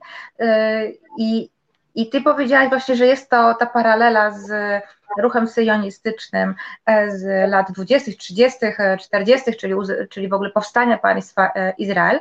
A, a, a czy dzisiaj, e, no Amos Oz to już jest mm, już współczesny autor, do tego nie dotarłam w Twojej książce jeszcze i przyznam, że nie czytałam akurat tej książki Oza. Więc czy, czy, czy dzisiaj jest też odwołanie może do, do, do, do współczesnej sytuacji, do sytuacji konfliktu izraelsko-palestyńskiego, czy, czy nie bardzo? Zdecydowanie tak. Zdecydowanie tak. E, e, bo ta paralela, o której wspomniałam, ona oczywiście się świetnie sprawdzała w okolicach powstania państwa Izrael, ale no przecież jak pewnie tutaj wszyscy siedzimy, też mniej lub bardziej kojarzymy historię e, właśnie konfliktu, no pewnie na początku tak, żydowsko-arabskiego, teraz byśmy powiedzieli pewnie izraelsko-palestyńskiego, ten konflikt się też y, nazewnictwowo też pewnie bardzo zmieniał mm, i te wątpliwości, te wątpliwości e, jak się zachować w takiej sytuacji, jak ma być przyszłość narodu znowu, jak zachować się w sytuacji jakiejś konfliktowej, pozostają przecież bardzo uniwersalne i bardzo niezmienne i Łodza widać, widać to świetnie. Mm, może, bo wydaje mi się, że Amos Oz jest takim pisarzem w miarę rozpoznawalnym w Polsce, więc może ktoś z Państwa też miał okazję już czytać. Tak. Dajcie znać, to będzie też pewnie super komentarz. Mm, jego książka, to była jego ostatnia powieść, bo jakby już, już, już nie żyje od kilku lat. 2014, e, mam nadzieję, że też nie kłamę, bo dobrze pamiętam, to było wydanie e, hebrajskie, 2015 ona się ukazała w Polsce. E, no i właśnie ona pokazała, że jednak o Judaszu da się opowiadać bardzo niedawno, w sensie bardzo współcześnie, znowu w formie powieści, bo tak jak wspomniałam, właściwie w ostatnich latach dominowały takie formy krótkie, liryczne, bardziej takie właśnie psychologizujące nieco, a Oz wrócił trochę do wątku takiego historycznego dlatego że w jego powieści mamy takie trzy płaszczyzny. Ja tylko super krótko to opowiem, żeby tylko pokazać, na ile on jest, wciąż jest współczesny. E, pierwsza płaszczyzna jest taka czysto narracyjna i to jest taka Jerozolima lat 50. Tam mamy sobie bohaterów, te, którzy tam y, spędzają trzy miesiące pewnej zimy w, Jerozolimie. Mamy taką warstwę religijną, gdzie jeden z bohaterów, e, student, który nazywa się swoją drogą Shmuel Ash, to jest ewidentne nawiązanie do Szaloma Asha, o którym tutaj wspomnieliśmy po drodze, czyli właśnie polskiego, żydowskiego pisarza, który też napisał książkę właśnie o mężu, mężu z mhm. Nazaretu. -hmm. który zajmuje się bardzo postacią, interesuje się postacią Jezusa e, w literaturze hebrajskiej, żydowskiej, powiedziałabym szerzej nawet, bo nawet takiej już dawnej oczywiście, takiej talmudycznej i tak dalej. Mm, I tam się też pojawia e, Judasz i on właściwie ma podobne e, rozważania, jak ja zdawałam, siadając do, siadając tych badań, czyli o co chodzi z tym Judaszem. Czemu, czemu z jednej strony on był taką postacią mm, e, demoniczną, a z drugiej strony tak trudno go znaleźć w literaturze hebrajskiej, to właśnie nie chciano go no przykład mówiąc też nie chciano w ogóle tej, tej bomby jakoś spróbować, że ona, sprawić, że on eksploduje. Dlaczego on się nie pojawił? Czy był taki problematyczny, czy, czy w ogóle, e, a wiemy, jakim z jednej strony był ważny, te konsekwencje historyczne były, był, y, i dlatego takiego wizerunku mm -hmm. oczywiście dlaczego. Trzeci, trzecia płaszczyzna w powieści Oza jest taka czysto historyczna i to jest dokładnie to, o czym wspomniałaś, czyli właściwie można powiedzieć śmiało i powstanie państwa i, i w ogóle konflikt, e, mm, no, żydowsko-arabski wtedy. E, I tam się pojawia postać historyczna, pewnie, pewnie może z nazwiska znana większości Państwa, czyli Dawid Ben-Gurion, Płońska, by the way, ale oczywiście pierwszy premier, wiadomo, pierwszy premier Izraela, e, który miał tam jakąś wizję mm, powstania państwa i tak dalej, i tak dalej. I druga, druga postać, która jest fikcyjna, mm, ale też jest tam wzorowana na jakimś średniowiecznej filozofii, to ma taki koncept nietworzenia państw. I on był właśnie oponentem, w książce jest oponentem Ben Guriona i mówi, jeżeli tylko utworzymy, y, to i tak było pomóc jeszcze dwóch państw, państwo żydowskie i państwo arabskie obok, to zaraz będziemy ze sobą walczyć. To jest jakby tworzenie koncepcji, koncepcja państwa właściwie zawiera w sobie koncept konfliktu wojennego i skażemy mhm. swoich obywateli na śmierć. Wyślemy tych chłopców, którzy właśnie przed chwilą się osiedli albo się urodzili na tych ziemiach na wojnę. E, no wiemy już, że koncepcja Ben Guriona wygrała, powstało oczywiście państwo żydowskie, natychmiast wybuchła wojna przecież jeszcze tak naprawdę potem już wojna, którą Izraelczycy nazywają wolną o niepodległość, czyli 48-49. E, no i oczywiście zginął wtedy tak naprawdę, to też gwoli ciekawostki, 1% populacji żydowskiej. To tak naprawdę w żadnej późniejszej wojnie Izraela już nie zginęło tak wielu obywateli, więc to była też no, jakby ogromna selekcja tak naprawdę osób, które często y, były ocaleniami z Holokaustu na przykład, które były do państwa mm -hmm. w swojej pierwszej wojnie. I to miało też pokazać jakby um, mówi która decyzja była dobra? Czy, czy, czy, zdradą byłoby powiedzenie nie twórzmy państwa, czy zdradą było powiedzenie stwórzmy państwo i właśnie wyślijmy 1% y, naszych obywateli na śmierć za rok, właściwie to w momencie, w którym podpisaliśmy deklarację niepodległości państwa. I po, po przywołuję kolejne przykłady, to już nie oczywiście w książce, bo książka toczy się w latach 50., ale o tym w wielu wywiadach, już sam, sam pisarz przywołuje wiele przykładów i mówi, Kim jest zdrajca? Zdrajcą jest ten, to według Oza też był przez wielu oskarżano to, że to jest taka może zbyt łagodna definicja zdrajcy, ale zdrajcą jest ten, który robi rzeczy, na które jego współcześni jeszcze nie są gotowi. Oni postrzegają to jako zdradę, ale on ma jakąś taką wizję przyszłości, że to będzie w dalszych, dalszych działaniach lepsze. Powołuje tutaj, przywołuje nazwiska i to rzeczywiście chyba w, tym, w, tym, w tej koncepcji dobrze działa. Kolejnych decydentów Izraela, którzy na przykład decydowali się na wyjście z gazy na początku lat 2000 i też wielu uznawało, że to jest e, coś e, niedopuszczalnego. Aha, Albo na przykład na um, porozumienia z Oslo, które też mówiły, jak możemy się, jak możesz uściskać rękę Arafatowi, ale no jakby potem okazało się, że no, no może nie do końca one weszły w życie i zadziałały, ale w jakimś sensie trochę pomogły. Więc różne decyzje, które były podejmowane po drodze, na które które nie były akceptowalne powszechnie i nie były uznawane za taką oczywistą politykę propaństwową, dla niego również były traktowane jak zdrada. Więc taka koncepcja mm, jakby tutaj dobrze działa właściwie przez całą historię Izraela, można by powiedzieć. Tak jak Osto rozumie oczywiście tą zdradę, jako taką mhm. decyzję, która nie jest oczywista. A to, to, to ciekawe. Ja muszę, muszę nadrobić tę, e, e, tę, tę książkę, bo to bardzo, bardzo ciekawe. Ale powiedz coś mi, Ania, proszę, bo mm, ja już też mówiłam, tutaj padło też w komentarzach, e, że e, znaczy mnie Judasz jawi się jako taka bardzo taka tragiczna postać, niemal szekspirowska momentami um, i, i, jest to, no było słowa wybielanie, ale ja nie, nie rozumiem, znaczy dla mnie to nie jest pejoratywne, bo to jest oczywiste, że e, pisarze hebrajscy no, no do, dokonują jakiegoś takiego wybielenia e, e, Judasza. E, natomiast czy są jacyś pisarze, którzy jednak podjęli tę narrację chrześcijańską, czyli przedstawili, um, przedstawili Judasza jako e, człowieka, który uległ a pod szatana lub B e, żony, tak jak to było wspomniane, która chciała pieniądze. Tak, mamy też, mamy też takie pomysły gdzieś tam po drodze. E, właśnie nie, właśnie nie. Aha, to jest, a, ciekawe. No właśnie, wydaje się, że jak nie ma jakichś wyjątków od jakiejś drogi, to coś tu nie pasuje, coś tu może być, może być nie tak. No, no właśnie tekstów, który dotarłam i zdaje mi się, że takiej literaturze mm, e, przez duże L, czyli takiej powszechnie uznanej za kanon, powiedzmy na jakichś e, takich e, amatorskich utworach, na przykład lirycznych, nie znalazłam niczego, gdzie ta motywacja byłaby taka, no tak jakby taka tradycyjna, tradycyjna mhm. właśnie jakaś taka demoniczna albo finansowa. E, z książek, ale to już nie będzie literatura hebrajska, to będzie literatura żydowska.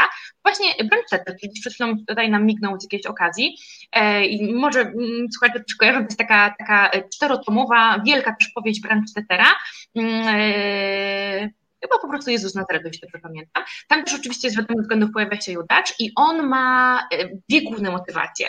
Jedna jest taka podobna do innych tekstów hebrajskich, e, czyli e, on, czy to jest Mesjasz, czy to nie jest Mesjasz, czy on poprowadzi nasz lud we właściwą stronę, czy może właśnie jest tym fałszywym Mesjaszem, tak jak już wielu fałszywych Mesjaszy było i będzie po drodze. E, e, w takiej gorączce mesjanistycznej poczucia końca, apokaliptycznej poczucia końca, e, ale druga jego motywacja to jest motywacja finansowa.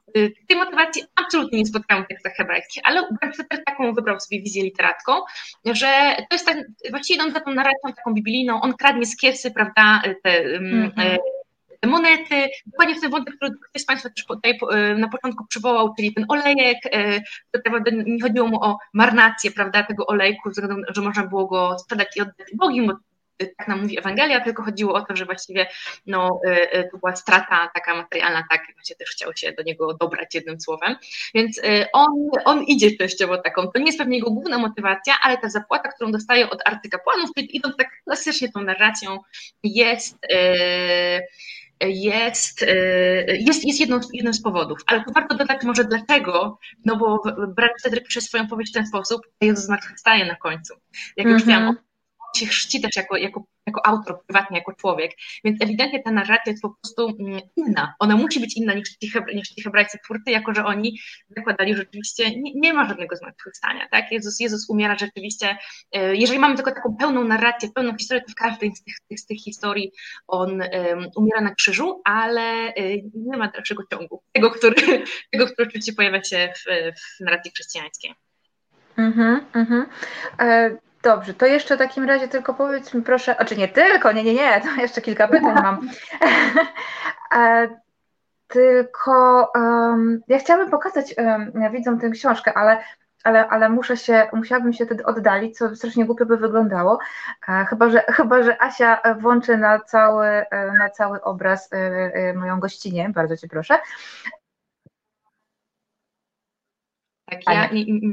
O, Zaraz. Za... Mogę pokazać w razie czego. Nie, nie, nie. Ta, tę książkę to ja tutaj mam, ale ja mówię o tej, do której, o której się odnosiłaś. Tę to już ty wiesz, pokazywałam. E, zaraz, zaraz, a, zaraz e, poproszę Asię, żeby pokazała gościnie, a ja udam się po tę książkę, słuchając się cały czas, ale mam takie jeszcze pytanie, czy, e, czy da się jakoś te poglądy, czy pomysły, bo to może nie będzie poglądy, ale pomysły na Judasza powiązać z właśnie, nie wiem, z pochodzeniem społecznym, czy, czy, czy wykształceniem, czy pochodzeniem może też państwowym, bo czy to diaspora, czy, czy to Żydzi sefardyjscy, to jak to jest właśnie z autorami? Mhm. E, w jakimś sensie pewnie tak. W jakimś sensie tak. Ja bym pewnie bardziej tutaj właśnie szła w ten, w ten mm, w, mm, w to kryterium chronologiczne. Ono pewnie będzie najbardziej, najbardziej widoczne. W takim sensie, że Mm, te najstarsze teksty, w związku z czym też jakby e, siłą rzeczy to będą ci którzy, e, autorzy, którzy urodzili się e, relatywnie wcześniej, to są właśnie, tak jak wspomniałam, te duże powieści historyczne, duże powieści narodowe, tamten wątek, ten, o którym już wspomniałam, ten wątek paraleli między taką, mhm. takim szczególnym i pytaniem o przyszłość narodu w pierwszym wieku naszej ery, czyli powiedzmy do czasu właśnie e, okresu końca drugiej świątyni i w koniec XIX wieku, na początku XX wieku jest szczególny, to oczywiście wszyscy ci autorzy z różnych względów, to są lata 20, 30, 50, maks 60, oni wszyscy urodzili się oczywiście w Europie. To jak już wspomniałam, byli wszyscy właściwie e, no chyba wszyscy właściwie, o których wspomniałam, to, to byli aszkenazyjscy Żydzi, bo to był mainstream kulturowy, e, to były, to były główne, mm, głównie stamtąd oczywiście pochodzili pisarze, pisarki, poeci i, i poetki. Natomiast im, e, im dalej pójdziemy chronologicznie, tym te teksty, jak już wspomniałam, będą bardziej, będą przede wszystkim krótsze, bo też czas takich wielkich narracji historycznych mija w literaturze hebrajskiej. One już są bardzo, one już mhm. bardzo, bardzo trącą myszką. One są w tym sensie już bardzo ideologiczne. No, tak wydaje mi się, że nam się czasem może kiepsko czytać takie ku pokrzepieniu serc polską literaturę. Wszyscy pewnie kochają, może niektórzy, ja kocham, przepraszam, ale pewnie czujemy, że ona też właśnie w takim celu. No i Israelicy też już czuli, że oni już nie chcą czytać takich właśnie wspaniałych, wielkich, historycznych powieści. Chcieli trochę czegoś innego.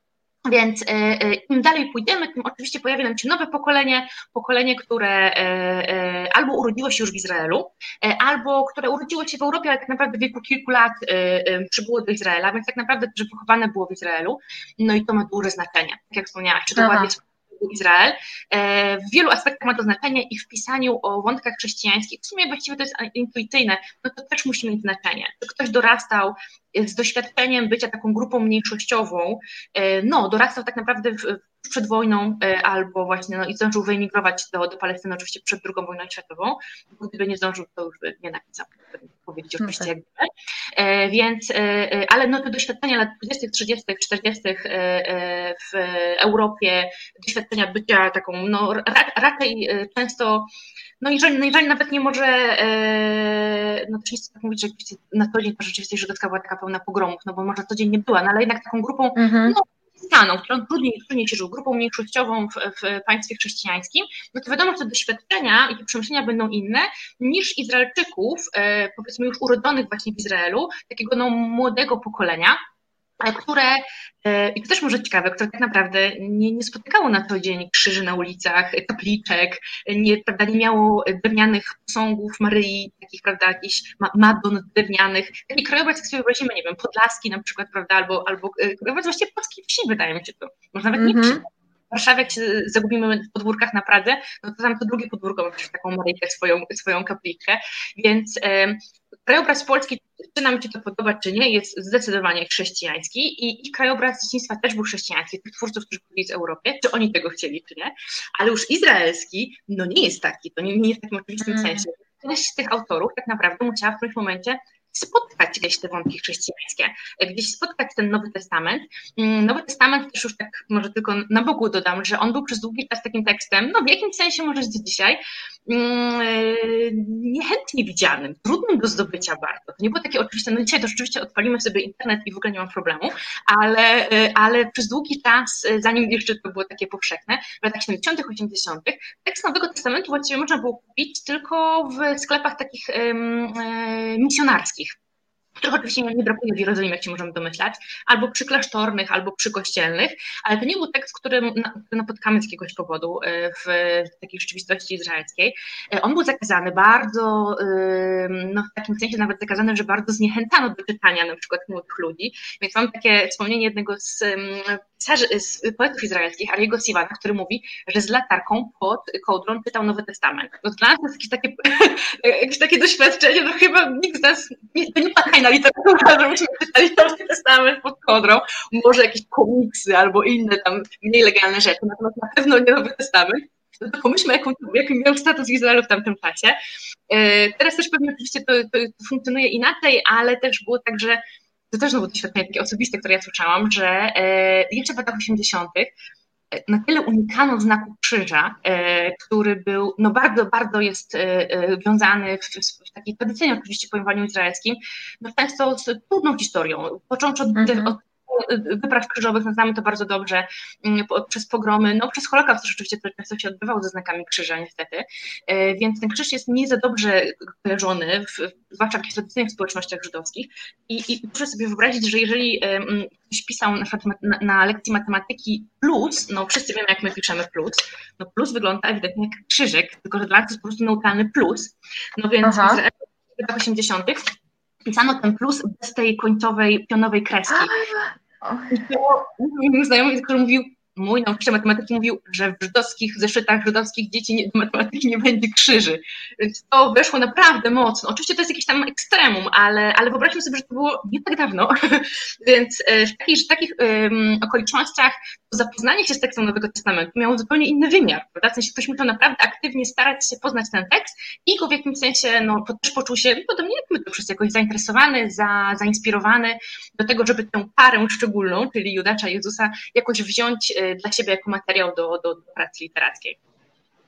No właśnie, bo przecież e, dla chrześcijan, no tak, bo tak pomyślałam, że e, dla chrześcijan, no to tradycja staro, z Biblii, ze Starego Testamentu jest oczywistością, no bo z tego jednak chrześcijaństwo wyrosło, a przecież, a przecież dla, dla Żydów to jest kompletnie zupełnie obca, obca religia, która nie ma nic wspólnego no tak, faktycznie. I ja tutaj mam jeszcze jedno pytanie, e, ale to, też czyłam się z tymi to, książkami. Rozumiem, że ty o tym, e, o, o, o tym mówiłaś. Tak, super, super, tak, dokładnie tak. Słuchaj, to są dwa, dwa tomiszcza, można przy tym, czytając ćwiczyć biceps e, i triceps. Um, dwa takie, dwa, ja, ja, mam w takim, w takim wydaniu, o, o, o, o, w dwóch tomach. To jest dziwne. To jest, to jest, ja przeczytałam na razie, tak, bo to jest w sumie cztery tomy, po, po dwa w, w książce. Mm, ja jestem, oczywiście nawet zakładka jest um, po pierwszym tomie to, to jest dziwne. Um, nie to, czy to Nowy Testament, nie to powieść, ale no, jeśli ktoś jest ciekawy, to jak najbardziej napisane, to jest dosyć ciekawy sposób. No dobra, ale e, czy, to jest, czy to jest jedyna e, przetłumaczona książka z tych, które ty, o których ty wspominasz? Na język polski? Ja nawet nie wspominam, ja, być może wspominam gdzieś w jakimś przypisie, że teraz już nie pamiętam, dlatego że on tą książkę napisał po polsku. Więc to jest w ogóle po prostu polska no tak. książka, na Branchtetera, ale ja, ja, też polecam. Ona jest rzeczywiście specyficzna. Ja się zgadzam absolutnie z Blanką. To też może nie być na smak literacki każdego, bo tak. ona ona tak pobrzmiewa rzeczywiście, jakby to była literatura na pół religijna, takie mam poczucie trochę. Mm -hmm. Wcale w nieoczywisty sposób katolicka czy chrześcijańska, tylko ma sporo, sporo też wątków y, y, żydowskich. Wydaje mi się, że jednym z takich, bo zawsze takie, są pytania, jak, y, jak sprawić, żeby ten Jezus i ten Judasz, ci pozostali bohaterowie, jak już zaczęliśmy się dzisiaj, oni wszyscy Żydami, e, o czym wydaje mi się, że niektórzy zapominają w naszej rzeczywistości obok, jak ich trochę, tak powiem, brzydko użydzić, czyli jak zrobić z nich bardziej bohaterów żydowskich niż bohaterów z kart e, ksiąg świętej, świętej Księgi Chrześcijańskiej.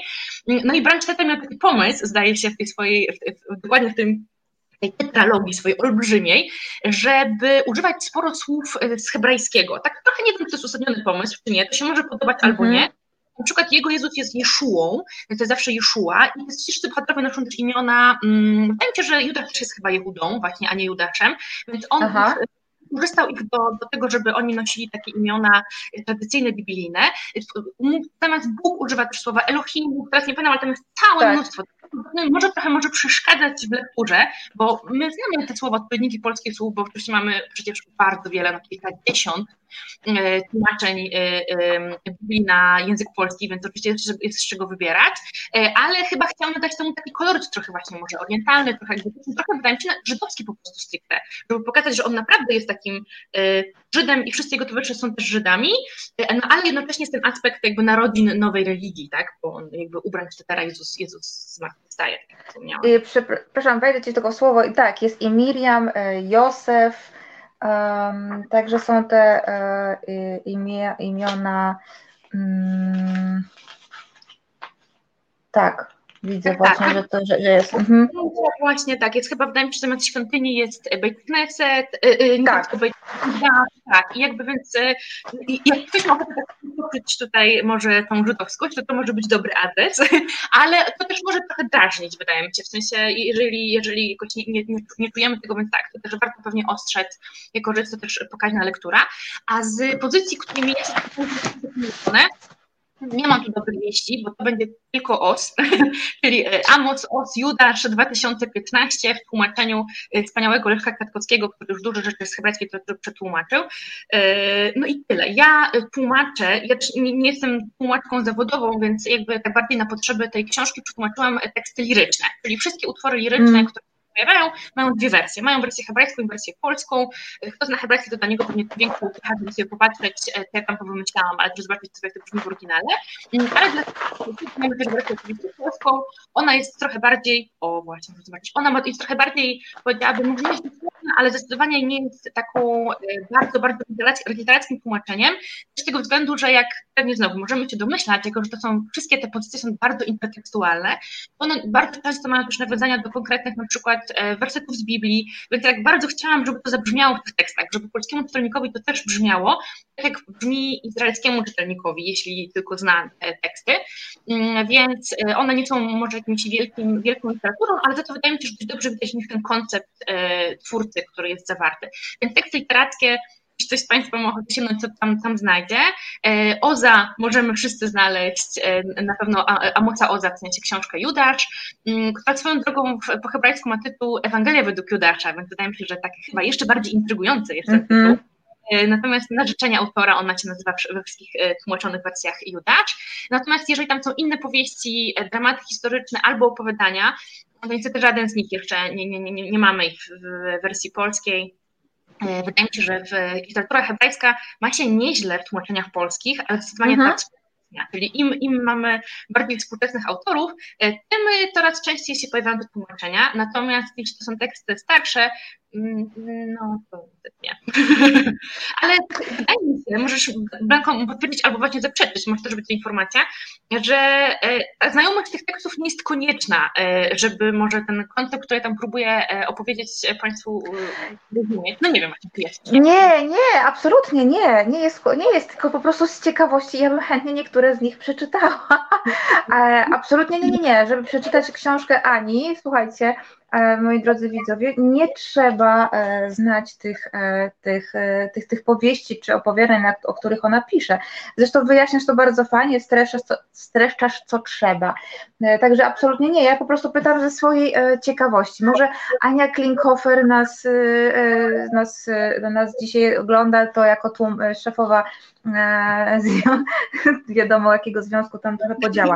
Tutaj mi Asia Tor mówi do ucha, że mam powiedzieć o tej książce. To jest Roman Brandstetter, dobrze Chyba, czytam? Chyba tak, Brandstetter. Jezus z Nazaretu i też jest Nazaret Hu, e, tak? Jezus z Nazaretu. Ostatnio wydał to, wydało to dzieła zebrane e, wydawnictwo M z Krakowa. E, o, to jest cztery tomy, ja mam zebrane w dwóch. E, jeżeli kogoś by to e, ciekawiło. No, specyficzna książka, ale jeżeli ktoś jest ciekawy e, świata, to jak najbardziej. Dobrze, to ja mam jeszcze właśnie, bo ty powiedziałeś o tym czytaniu Nowego Testamentu z latarką w łóżku, co, co, co zadziałało mi na wyobraźnię. Ale no właśnie, czy współcześni młodzi Żydzi znają w ogóle narrację e, nowotestamentową? Czy oni w ogóle wiedzą o, o, o co chodzi z Judaszem? E, o, z czym my mamy problem? Yy, bardzo różnie, bardzo różnie. To, jest, mm -hmm. to, to zależy. To zależy, jako że też mamy różnych Izraelczyków, wiadomo, czy właśnie, czy właśnie też różnych Żydów, jeżeli patrząc w ogóle, w ogóle też za kategorię Izraela. No tak, jeśli mamy na myśli tutaj jakieś grupy mm, społeczności religijne, czy w ogóle jakieś religijne już, no to nie. To jest oczywiście tekst nadal jest jakby, wiadomo, tak, gdyby to nie był tekst, można powiedzieć, że persona non grata absolutnie nie, nie, tekst, który jest aktywnie zwalczany, ja bym powiedziała nawet, w większości środowisk, więc nie. Natomiast oczywiście to jest zawsze najmniej, to jest malutka część społeczności izraelskiej, to zawsze warto podkreślić, ona jest szczególnie widoczna, ale, ale mała, ponieważ większość społeczności mm -hmm. jest, społeczeństwa jest, jest, jest świecka y, jakby, jakby dzisiaj, więc y, też bywa różnie. Jeżeli oczywiście zapytamy takiego przeciętnego Izraelczyka na ulicy, młodszego czy starszego, no kim jest Jezus, albo, albo co to jest Nowy Testament, to on pewnie będzie wiedział, tak jak to jest taka wiedza powszechna i ogólna, tak jak że myślę, że gdybyśmy zapytali jakiegoś Polaka na ulicy spotkanego, czym jest Tora, to on pewnie sobie skojarzy, jest jakaś księga Żydów, może niekoniecznie, że to Pitokczek, ale coś tutaj na pewno zadziała. Więc w takim sensie to zadziała, ale jeśli chcielibyśmy wejść trochę głębiej, o, to już bardzo różnie, to już raczej nie, raczej nie do końca. To też jest może w tym wszystkim bardzo optymistyczne, bo to pokazuje, że młodzi Izraelczycy nie mają w ogóle się do tego motywu, który tak bardzo był ważny przez setki lat w diasporze, oni się w ogóle do niego nie odnoszą, oni w ogóle nie odczuwają też konsekwencji tego. Znaczy, no konsekwencji czasem odczuwają, kiedy ktoś na przykład ich antysemicko zaatakuje słownie lub nie inaczej, bo to się często wiąże, ale w ich no tak. Tak, do tego momentu to myślę, że w ich e, e, świadomości to zupełnie nie istnieje. Łatwo też to pewnie sprawdzić, jak ja e, no, siłą rzeczywiście idziemy do Izraela, żeby robić swoje badania i swoje kwerendy, to opowiadałam swoim izraelskim znajomym, czym się zajmują i czym się zajmuję. No i jakby oni w ogóle pytali mnie, jest w ogóle Jezus w literaturze hebrajskiej? To jest współczesny jakiś Judasz w ogóle? O co chodzi o to z tym Judaczem? Weź mi opowiedz. Ja tak, o, nie wiecie, co ten Judasz tam zrobił. Więc prawda jest taka, że mm, część z nich będzie kojarzyła mm, mniej więcej, natomiast znajomość tego tekstu jest e, taka dobra, nie, nie, absolutnie niepowszechna i, i raczej powiedziałabym, że rzadsza. To też, jakbym zapytała tutaj moich przynajmniej teoretycznie katolickich znajomych, to myślę, że mogło być różnie. No pewnie Judasz jest rozpoznawalny, u nas bez wątpliwości. Myślę, że w ciemność mm -hmm jak tu siedzimy sobie i słuchamy, to wszyscy mamy to jedno skojarzenie, ale gdybyśmy pytali się bardziej o szczegóły, to też pewnie bywałoby różnie, więc y, to w jakimś sensie pewnie jest uzasadnione. Ale y, no, na pewno też ten status y, takiego tekstu, który jest no wręcz, e, e, mm, no może, no w jakimś sensie zakazany też być może, który był w latach mm -hmm. Już nie ma takiego statusu. Można kupić, e, to mi się też zdarzało, tłumaczenie na hebrajskiej Biblii, może nie w każdej księgarni, bo pewnie byśmy też może jakichś takich bardziej oryginalnych rzeczy w każdej polskiej księgarni nie znaleźli, mm, ale jeśli chcemy, to to nie jest trudne. One też są oczywiście udostępniane w różnych wersjach online, starsze, młodsze tłumaczenie. W jakimś też może do tego się stopniu, pewnie mniejszym, ale może też przyczyniły takie e, grupy religijne na pograniczu chrześcijaństwa i, judaizmu, e, typu na przykład Żydzi mesjanistyczni. Oni po prostu też są takie hasła typu mm, Jews for Jesus, e, czyli właśnie Żydzi dla Jezusa, czy Żydzi do Jezusa, mm, czyli takie grupy, które zachowują cały ryt żydowski, łącznie z, nim, z obchodzeniem szabatu, prawda, jakby cały ten, cały ten sposób życia żydowski, ale ten jeden punkt zmienia ich, oni wierzą w zmartwychwstanie Jezusa. Jakby to też zmienia ich postrzeganie tej postaci. No to są oczywiście marginalne grupy, ale one też istnieją. Istnieją też w Izraelu, więc w jakimś sensie mm-hmm. tak, też może warto wspomnieć. E, dobrze, to tak na koniec jeszcze chciałabym Cię zapytać, czy inne e, negatywnie no, postrzegane przez e, tradycję chrześcijańską i zachodnią w ogóle mm, postaci biblijne, nie tylko Judasz, pojawiają się właśnie w literaturze hebrajskiej. W jednej z powieści, o której piszesz, pojawił się Barabasz, też w dosyć ciekawym, ciekawej konfiguracji. Tak, już pewnie jak sobie pomyślimy o tym właśnie, jak y, mam nadzieję, że Państwo kojarzycie, to szybka, szybka, szybki przypis z tym barabaczem, gdy tam umiejscowić, to jest ten nie. Nie musi być szybki, Ania, jeżeli masz czas, to nie, naprawdę nie musi być szybki. Dobra, y, Barabacz jest więźniem, no chyba byśmy dzisiaj powiedzieli może politycznym nawet, więźniem mhm. politycznym, który jest, przebywa w więzieniu um, no, rzymskim wtedy pewnie oczywiście w Jerozolimie, wskazany przez Podwiusza Piłata, za e, no, jakieś takie właśnie próby może małej rewolucji, próby jakichś podburzania tłumów, e, zbliżać się, tak jak nawiązuję oczywiście do tej opowieści biblijnej, jakby jest, jest święto Paschy, więc zawsze, kiedy Żydzi przybywają z pielgrzymką, zresztą, e, no jakby póki istniała świątynia, tak się odbywało, tłumy przybywają do świątyni jerozolimskiej, no to jak mamy tłumy w mieście, mamy okupanta rzymskiego, to zawsze jest szansa, że coś tam się zacznie, prawda, dziać właśnie, jakieś, jakieś, jakieś, jakieś rozruby próby jednym słowem. E, no i w ramach takiej właśnie kary za jakieś takie próby podburzenia tłumów, Baraber znajduje się w więzieniu. No i oczywiście, jeśli czytamy tą opowieść z perspektywy takiej chrześcijańskiej, no to rzeczywiście Barabasz jest chyba takim czwarc e, charakterem, w takim sensie, że prawda, kiedy Piłat wychodzi i mówi e, mogę wam uwolnić na święto jednego więźnia, mhm. e, Barabacza, który już tutaj sobie w tej sali przebywa, albo mogę wam uwolnić Jezusa, którego właśnie świeżo pojmano i w moje ręce się dostał e, dzień wcześniej, kogo wam wypuścić. No i według narracji chrześcijańskiej tutaj tłum żydowski zdecydowanie krzyczy, że, że Barabasza, bo Jezus ma zostać ukrzyżowany. No jak wiemy w narracjach biblijnych tak też się odbywa według tych tekstów.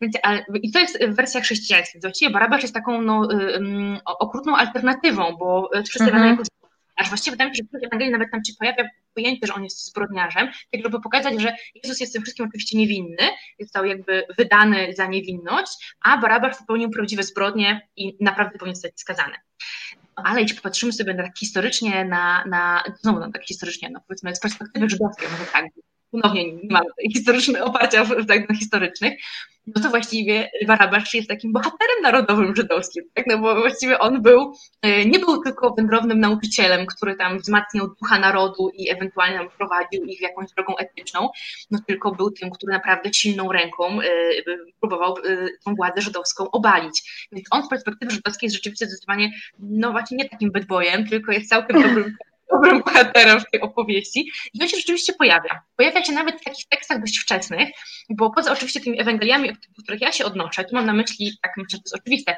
te cztery, znaczy kanoniczne, w sensie chrześcijańskie, kanoniczne cztery Ewangelie, ale przecież wiemy, że ich było całe mnóstwo.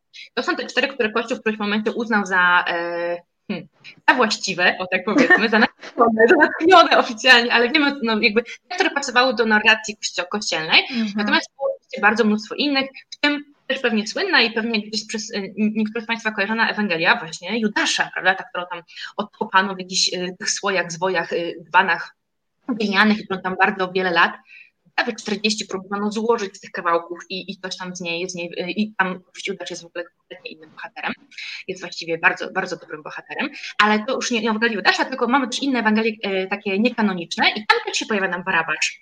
E, I ten Barabacz jest tam na przykład takim, e, takie powiedziałabym, kanoniczne Ewangelie, niekanoniczne Ewangelie są znowu takie trochę judeo-chrześcijańskie, bo przecież nie mhm.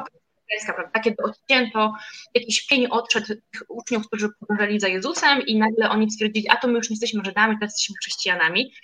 Myślałam, że przecież tak nie było, nie wszyscy byli Żydami. No część rzeczywiście to pewnie byli tak zwani poganie, jak to mówi Biblia, czyli na przykład Grecy, no, albo jakieś mhm. inne narody nie żydowskie, no ale większość pierwsza, no to przecież wszyscy byli Żydami.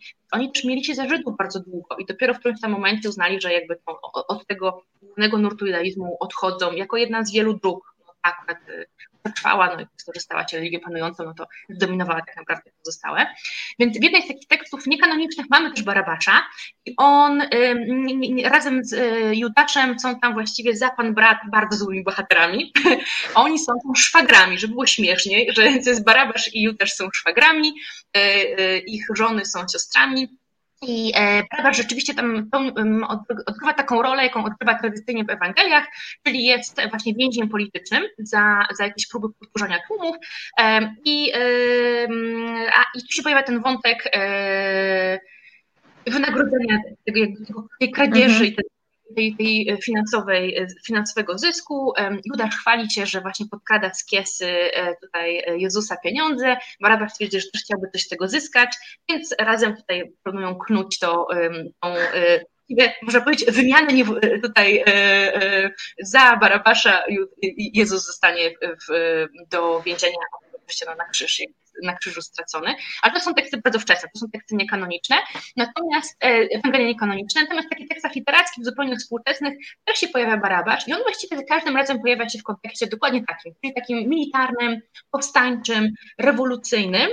E, mamy go i w takich tekstach z lat 50. i w takiej dużej powieści z lat 60.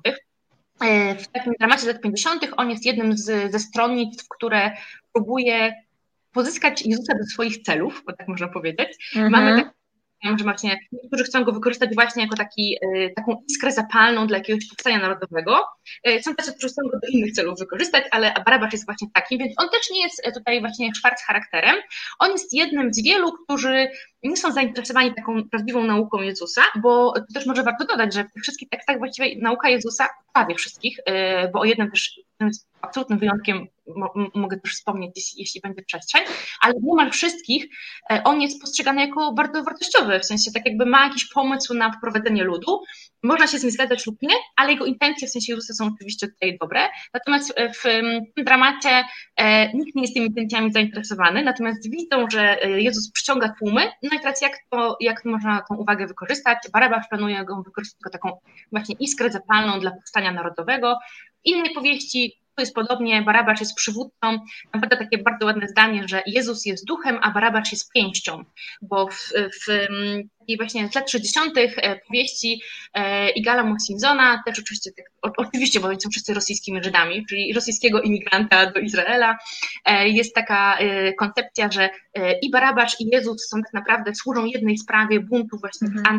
powstania antyrzymskiego, Judasz jest tak naprawdę tylko pionkiem w tej grze, zostaje poproszony jako lojalny, właśnie lojalny żołnierzyk, lojalny pionek o to, żeby dokonać zamiany, żeby wyszedł Barabacz, który naprawdę ma taką siłę e, militarną, a zamiast niego zupełnie dobrowolnie na śmierci wydaje się Jezus, bo Jezus jest jakby mniej przekonujący, nie porwie tłumów, ale okazuje mhm. się, że to nadal nie pomaga, tak dochodzi do ukrzyżowania i tak dalej, i tak dalej, więc E, to są bardzo ciekawe pomysły tak naprawdę, jakieś takie fikcjonalne, oczywiście literackie, no to też z tymi postaciami, które tak jak rozmawiałyśmy, to jest dialog, one są wzięte stamtąd, ale nadane są im różne charakterystyki, one też służą do, do, różnych, e, do różnych celów, więc Barabasz, właściwie można by powiedzieć, że jest tutaj całkiem dobrym bohaterem, bo on, czy mniej lub bardziej skutecznie, no właściwie za każdym razem nieskutecznie, ale intencje ma dobre, próbuje e, się przeciwstawiać, no w jakimś sensie okupacji żydowskiej, może, rzymskiej, mm -hmm. Rzymskiej. A inne postacie są jakoś obecne? Te takie szwarc charaktery biblijne? Właśnie staram się nowotestamentowe? Jeszcze, tak, to by tam jeszcze może należał do tych szwarc charakterów, bo oczywiście inne postacie, które nie zawsze są tak konotowane źle, są konotowane może dobrze, czyli oczywiście nie Maria, Maria w sensie Matka Jezusa, Maria Magdalena, Maria i Marta od Łazarza, oczywiście Piotr, e, w sensie Piotr Apostoł, one właściwie niemal zawsze są, mogą mhm. mieć różne mogą mieć różne role, ale zastanawiam się, czy któryś jeszcze, no czasami ci pojawia jeszcze, jeszcze już Piłat, no ale to jest w ogóle władza rzymska, więc to jest jeszcze inna, inna, inna koncepcja. No tak. Mhm. To jakby zupełnie jeszcze y, y, inna, w innej roli jakby on się pojawia. Natomiast chyba, chyba nie. Tak myślę sobie też, który, kto jeszcze mógłby być e, takim, e, takim może złym, złym bohaterem, bo rzeczywiście Barabasz w takiej odczytaniu chrześcijańskim, on jest rzeczywiście, o tym może tak nigdy nie pomyślałam, takim rzeczywiście e, okrutną alternatywą, ale, mhm. e, ale w wersji, wersji żydowskiej nie. No, wiesz, pewnie niewiele y, zawinił, ale właśnie tak jak powiedziałaś, jest, był alternatywą, więc, więc postrzegany jest jakoś tak negatywnie. Też często jest, przestrzega, jest przedstawiany nie jako bojownik o, o, o, wolność, tak, tylko właśnie jako taki trochę łotrzyk, opryszek, e, którego no, raczej na łono społeczeństwa nie trzeba by było e, przywracać. Um, kto inny? No Poncjusz Piłat, ale faktycznie jest to zupełnie inna, e, e, inna liga jako ten. um, jako władzy powiedzmy, tak, który Tak. w ogóle jest troszeczkę e, inaczej tutaj, ten wątek jest trochę inaczej eksplorowany. E, To prawda. Gdzie Tomasz pisał, oj, mignęło mi, a coś o, a Tomasz, gdy byłem dzieckiem, pingwiny opowiadały, a pingwiny opowiadały o Barabaszu i tym drugim, że byli zwykłymi opryszkami. No właśnie, a właśnie, a tymczasem to, jeżeli w ogóle istnieli, to najprawdopodobniej właśnie mogli należeć do tego mm, antyrzymskiego, e, nie wiem, czy to było podziemie, czy, czy, jak, no nie jestem historyczna. Tak, tak, tak. Wersjach oczywiście literackich, bo znowu, e, cóż my tu możemy tutaj historycznie, to jest marnie osadzone historycznie, w takim sensie, że nie mamy tutaj żadnych, żadnych na to wskazówek, ale w każdym razie literacko te wątki zdecydowanie eksplorowane tak właśnie tak, powstańczo podziemnie, więc Mhm. E, oni, tak jak mówią, oni są bohaterami narodowymi żydowskimi na skalę właściwie niemal tam e, Machabeuszy z, z wojen z Grekami, czyli właśnie no, próbowali się przeciwstawić, e, przeciwstawić e, em, władzy rzymskiej, która też oczywiście nie była, e, nie, nie tylko tak jakby politycznie była niekorzystna, ale też na przykład ograniczała tam kult świątynny i tak dalej, i tak dalej, więc tak, ewentualnie, ewidentnie ten, ten wątek e, on też oczywiście może mieć e, różne intencje, w sensie właśnie lepsze lub gorsze w tym Mhm, mhm. tak jest takim, takim typowym, no jak, nie, tak jest, łotrzykiem z, z, z, z, bujem, albo no po prostu no, przestępcą właściwie, tak, które miało być alternatywą dla Jezusa. Tak, właśnie. Nie. Mhm.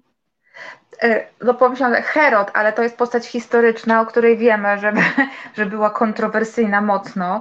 E, Swoją drogą też bardzo ciekawa, no ale, ale historyczna i wiadomo, że, e, em, że niejednoznaczna, e, jeśli chodzi o e, ocenę. E, Ania, bardzo Ci dziękuję. Przecież tak się zagadałyśmy. Mam nadzieję, że wybaczysz, że Cię trochę dłużej potrzymałam. Mm, Z wielką przyjemnością się dałam podtrzymać.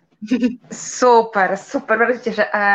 E, tak, więc e, e, doktor Anna Piątek była moją gościnią dzisiaj. Rozmawiałyśmy o Judaszu. Jeśli ktoś dopiero teraz się włączył, bo nie wiem, bo zaspał albo nie mógł wcześniej, to odsłuchajcie, rozmowa była, jest bardzo ciekawa, a, a tymczasem, jeżeli chcecie więcej, bo tutaj jest więcej, to polecam tę książkę. Mm, Wszyscy jesteśmy Judaszami, zdrajca i zdrada we współczesnej literaturze hebrajskiej. To jest, Ania, twój doktorat, prawda?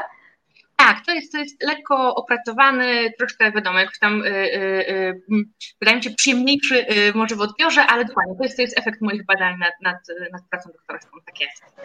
Tak, i to się, i, i, więc nie ma się co bać, że to jest jakiś e, straszny hardcore językowy, to się czyta naprawdę bardzo, bardzo fajnie mnie, bardzo dobrze. E, ja, ja już nie mogę się doczekać, że do tego e, wrócę i mówię to zupełnie e, szczerze, także bardzo e, polecam.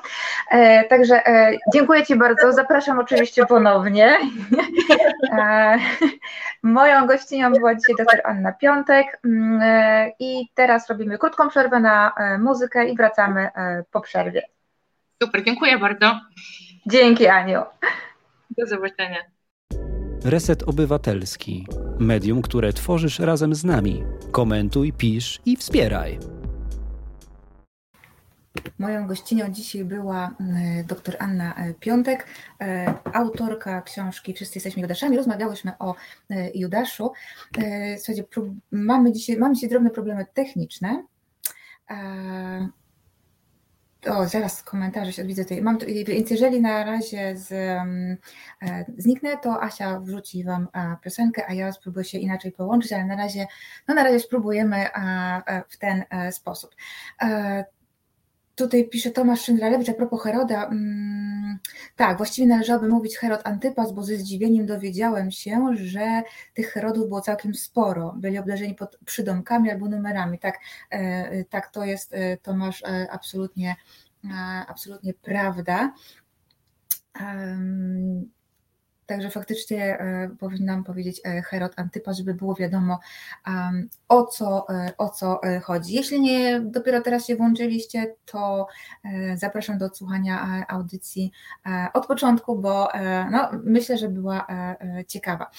Zagadałyśmy się z Anią, to czyli ja się zagadałam, w związku z czym dzisiaj trosz, nie wiem, czy zdążę Wam opowiedzieć o wszystkim, co planowałam teraz, ale myślę, że myślę, że to nie jest duża strata, bo Ania opowiadała fascynujące, fascynujące rzeczy. Ja natomiast chciałabym powiedzieć, no, nie wiem ile się z tego uda, ale o dwóch e, świętach, bo w tym tygodniu mm, e, są co najmniej dwa e, bardzo ciekawe, istotne święta.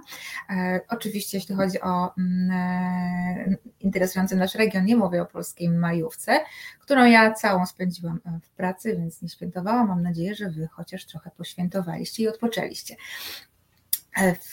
Święto, które w rozpoczęło się wczoraj i jeszcze e, trwa, to Eidul Fitr, czyli e, muzułmańskie święto zakończenia e, postu.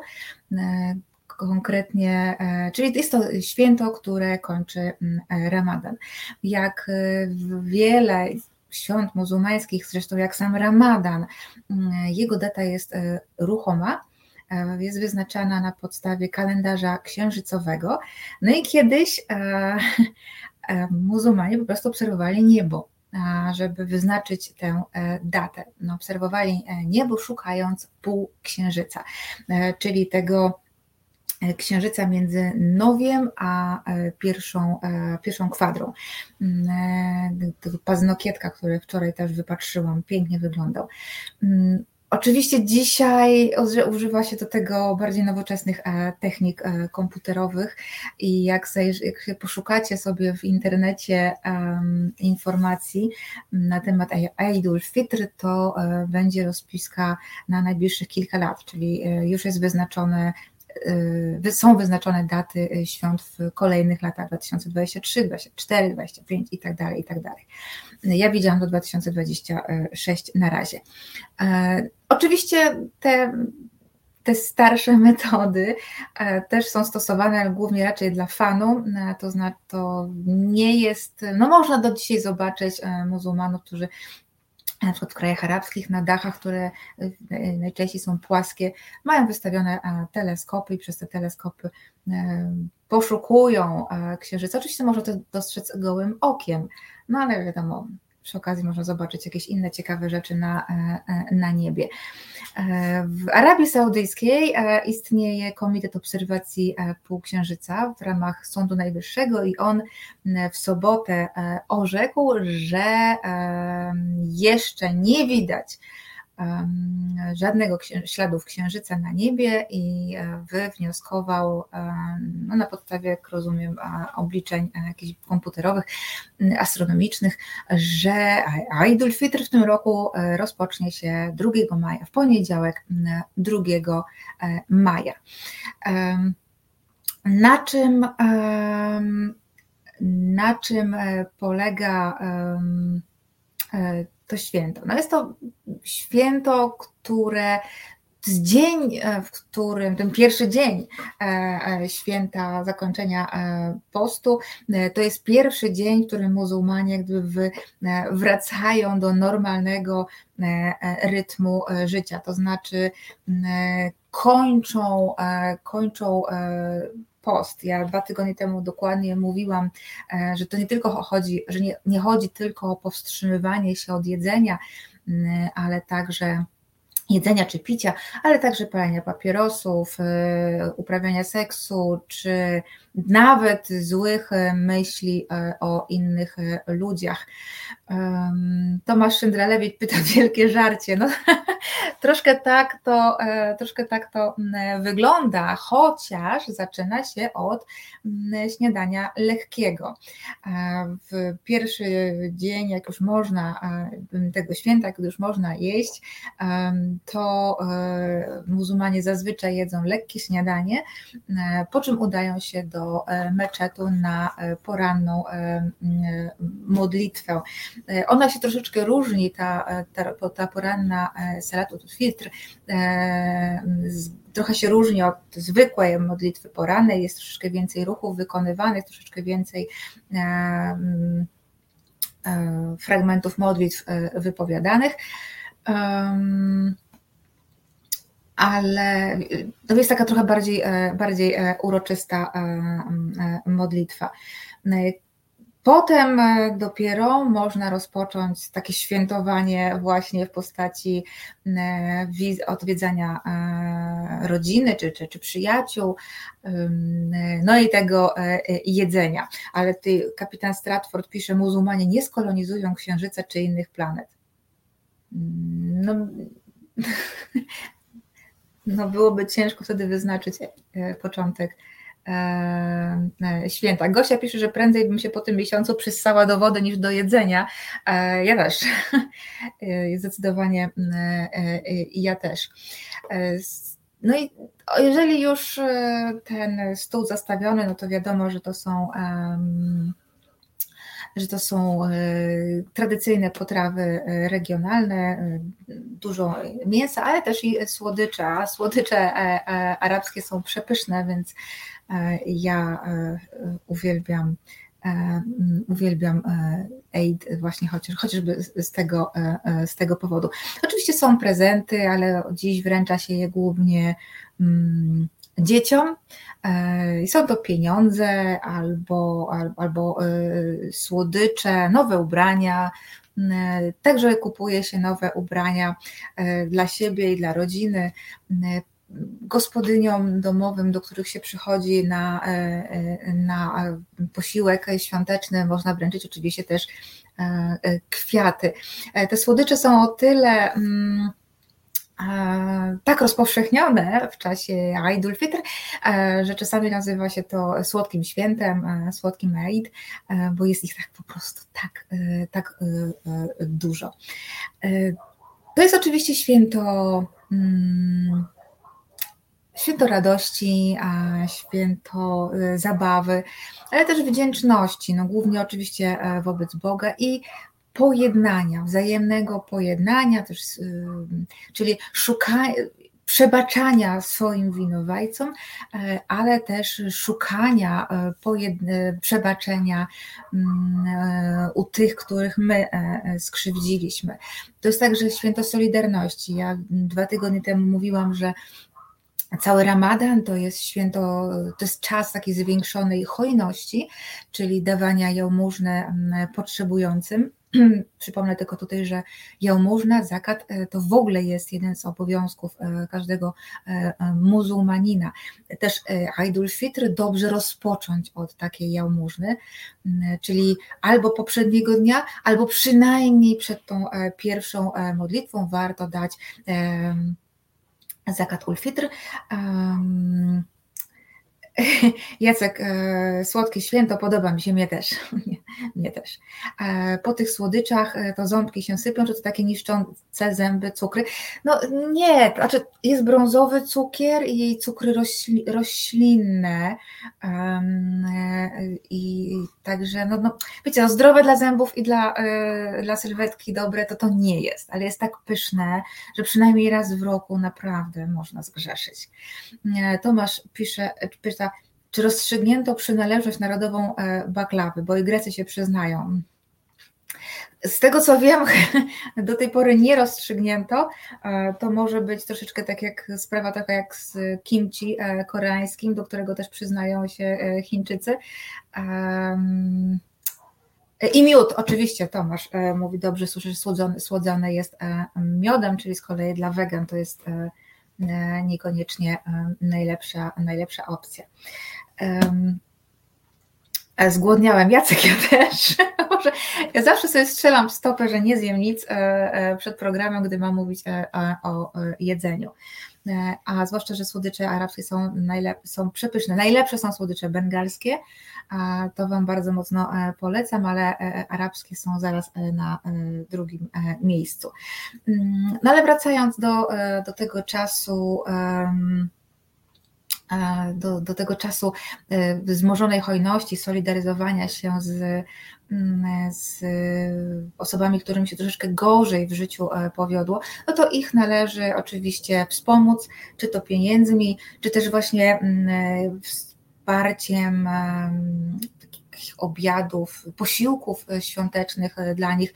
Mówiłam, że w trakcie ramadanu wieczorem są rozstawiane przy meczetach, w stołówkach, w jakichś schroniskach, czasami nawet po prostu w jakichś parkach widziałam w Kairze e, rozstawione są um, rozstawiane są stoły, na których no, biedniejsi albo bezdomni, osoby bezdomne czy biedniejsze mogą sobie zjeść świąteczną, ramadanową kolację. I tak samo jest z z Aidul Fitr też są rozstawiane takie stoły z posiłkami ufundowanymi właśnie przez, przez, przez wiernych dla tych, którzy, których po prostu na to nie stać, albo którzy nie mają, też przychodzą osoby, które nie mają bliskich, a chcą e, spędzić to bardzo ważne, e, bardzo ważne e, święto muzułmańskie w towarzystwie. Asia Tor pisze, że prze, ja przez Was zaczęłam właśnie zamawiać jedzenie do, do studia. Ech, a ja dzisiaj z domu jeszcze robię. No ładnie, ładnie. E, no ale nie tylko e, w tym tygodniu świętują e, nie tylko muzułmanie, świętować będą, bo, bo jeszcze nie świętują, ale będą świętować czekajcie, 5, 5 maja to jest czwartek, czyli w czwartek będą świętować Japończycy i to bardzo konkretni Japończycy. Powiem Ci najmłodsi. Kodomo no.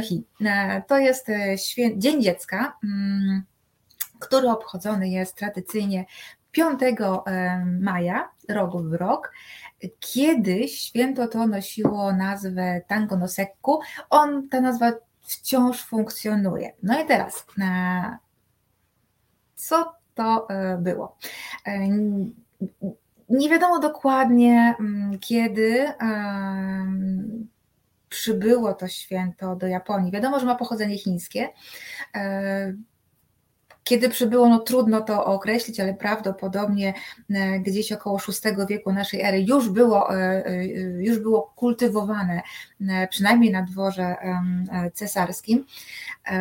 Prawdopodobnie wywodzi się z jakichś chińskich obrzędów oczyszczania, mm, do których używano rośliny zwanej siobu z tej rośliny na przykład robiono wywary e, do picia, e, które miały dawać siłę, bo ta roślina siobu e, była symbolem siły. I to potwierdza fakt, że w okresie Nara, czyli tak mniej więcej V a VIII wiekiem e, na, dworach na dworze cesarskim, jest jeden dwór cesarski, e, wystawiono właśnie, wystawiano właśnie e, siobu mm, jako symbol siły, ale także roślinę, która mm, która odpędzała zło, odpędzała wszelkiego rodzaju demony.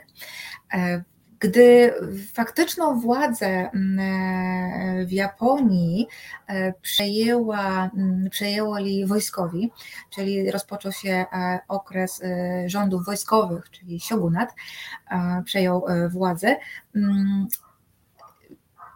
Wojskowi zaczęli bardzo mocno lansować ten, ten dzień i on przybrał formę Dnia Chłopca. Chodziło o wzmacnianie ducha bojowego e, w Japończykach, ponieważ e, ideo, znaki kanji na właśnie ducha bojowego e, i, i siobu są, no te słowa to są hononimy. W związku z czym skojarzono tę siobu właśnie z, też z siłą i duchem bojowym i zaczęto tango no świętować jako dzień chłopców, kiedy modlono się w intencji chłopców, e, żeby wyrośli na e, silnych mężczyzn, mężnych, silnych wojowników. I, i jako Dzień Chłopca tango no sekku funkcjonowało w Japonii jeszcze do niedawna, przez dobrych kilka wieków. Yy, przepraszam, ale ja, yy, Robson jak wybił. E, jak Japonia i jedzenie, to może taiyaki to hit wyboru, to anime. No, między innymi, ale też oczywiście się daje słodycze. Skoro święto dzieci, no to wiadomo, że także, że, że słodycze. I tak jak powiedziałam, były dwa święta. Jeszcze do niedawna były dwa święta. Jedno to było mm, Tango no Sekku 5 maja jako Dzień Chłopca, a 3 marca mm, obchodzono e, Momonoseku albo e, Hinamatsuri, czyli Dzień mm, Dziewczynek. E, w 40 ojej, albo 48 roku rząd japoński oficjalnie uznał, że Tango no Sekku 5 maja zostaje przemianowane na Kodomonohi, czyli Dzień Dziecka i świętują wszyscy mali Japończycy bez względu na płeć. Aczkolwiek, mimo że od tego czasu minęło już 70 lat, ponad 70 lat, e, to bardzo często Japończycy, e, nie tylko ci starsi, używają e, określenia tango no sekku i traktują ten dzień jako Dzień Chłopca. Kapitan Stratford, dziewczynki też miały być silne i bojowe. Dziewczynki miałyby, dziewczynki miałyby inną rolę społeczną, aczkolwiek, o, ja Wam chyba o tym opowiem, były kobiety sam wojowniczki. To jest bardzo ciekawy wątek i ja chyba faktycznie Wam o tym e, w którymś odcinku e, opowiem, bo to jest mało znane, mm, e, mało znane, mm, taki wątek, mało znany wątek w historii wojowników, no, żołnierzy, no, wojowników e, e, japońskich. Także nie, no, dziewczynki miały być e, przede wszystkim powabne i posłuszne, nie bojowe. Aczkolwiek no, musiały umieć się bronić, one się zawsze ćwiczyły, kobiety potrafiły się bronić, potrafiły walczyć. Nie tylko wojowniczki, no ale wojowniczki walczyły w regularnym wojsku. No i mm, Dobrze, kapitan Stratford mówi, że zamieni się w słów, to w takim razie może nie w przyszłym tygodniu, ale na pewno e, o tym e, ale na pewno o tym e, opowiem. Nie, Tomasz Szyndralewicz pisze postacie historyczne czy mityczne. Nie, to były jak najbardziej postacie historyczne. Dobra, mamy, mamy, mamy temat na któryś odcinek. No ale wracając do e, Kodomonohi, e, czy też Tango no Sekku, do dzisiaj też e, właściwie wszystkie, mm, wszystkie takie zwyczaje i rytuały związane z tym dniem, z 5, z 5 maja, no, wywodzą się z Tango no Sekku, czyli z dnia mm, chłopca. No i jakie to są, jakie to są zwyczaje? Przede wszystkim jeśli widzicie, jeśli będziecie w Japonii i widzicie takie, te, to się nazywa um, rękaw powietrzny, o, rękaw powietrzny, w kształcie ryby, kolorowe, kolorowe rękawy powietrzne w kształcie ryb, e, to, to, to, to z pewnością e, albo się zbliża, albo trwa, mm, albo dopiero co minął e, dzień, dzień dziecka. To się nazywa koinobori i Konkretnie chodzi o y, rybę y, karp, o karpia, to są y, karpie. Mm, I Dlaczego karpie? Dlatego, że karp od okresu Edo, czyli już całkiem długo, uchodzi w Japonii jako symbol przede wszystkim siły, też ambicji, E, życiowego e, sukcesu, niezłomności, tak? bo pokonuje ogromne przeszkody, kiedy, kiedy pływa e, i pokonuje prądy. Jest taki też taki, taka legenda o karpiu, który płynąc pod prąd zamienia się w smoka, to jest chińska legenda, ale ona przeniknęła też do japońskich tradycji związanych z Kodomonohi, czy też Tango no Sekku. Mm, e, w związku z czym te rękawy powietrzne e, koinobori e, właśnie w kształcie karpi, no to jest symbol życzeń rodziców, by chłopcy, czy też dzisiaj dzieci wyrosły na ludzi dorosłych, silnych, ambitnych i żeby odnieśli, odniosły w życiu sukces. Te, te koinobori wieszane są na długiej tyczce bambusowej, najczęściej są e, mocowane w, na balkonach, na dachach, w oknach, e, ale też, ale też można je dostrzec w przestrzeni publicznej, na przykład w parkach, bo, bo e, Często są organizowane jakieś zabawy, pikniki dla rodzin z dziećmi właśnie w 5, 5 maja. No i są te, te, tych, tych może być bardzo wiele. Czekajcie, żebym ja nie pomyliła. Czarny karp to jest symbol y, ojca, potem Boże, czerwony to jest matka i po kolei kolorowe, mniejsze e, to jest e, to są już poszczególne dzieci. Mm, I teraz tak, najstarszy syn, e, czy też najstarsze dziecko teraz, bo teraz widzę, dziewczynki dostają własnego karpia. Trochę głupio to brzmi.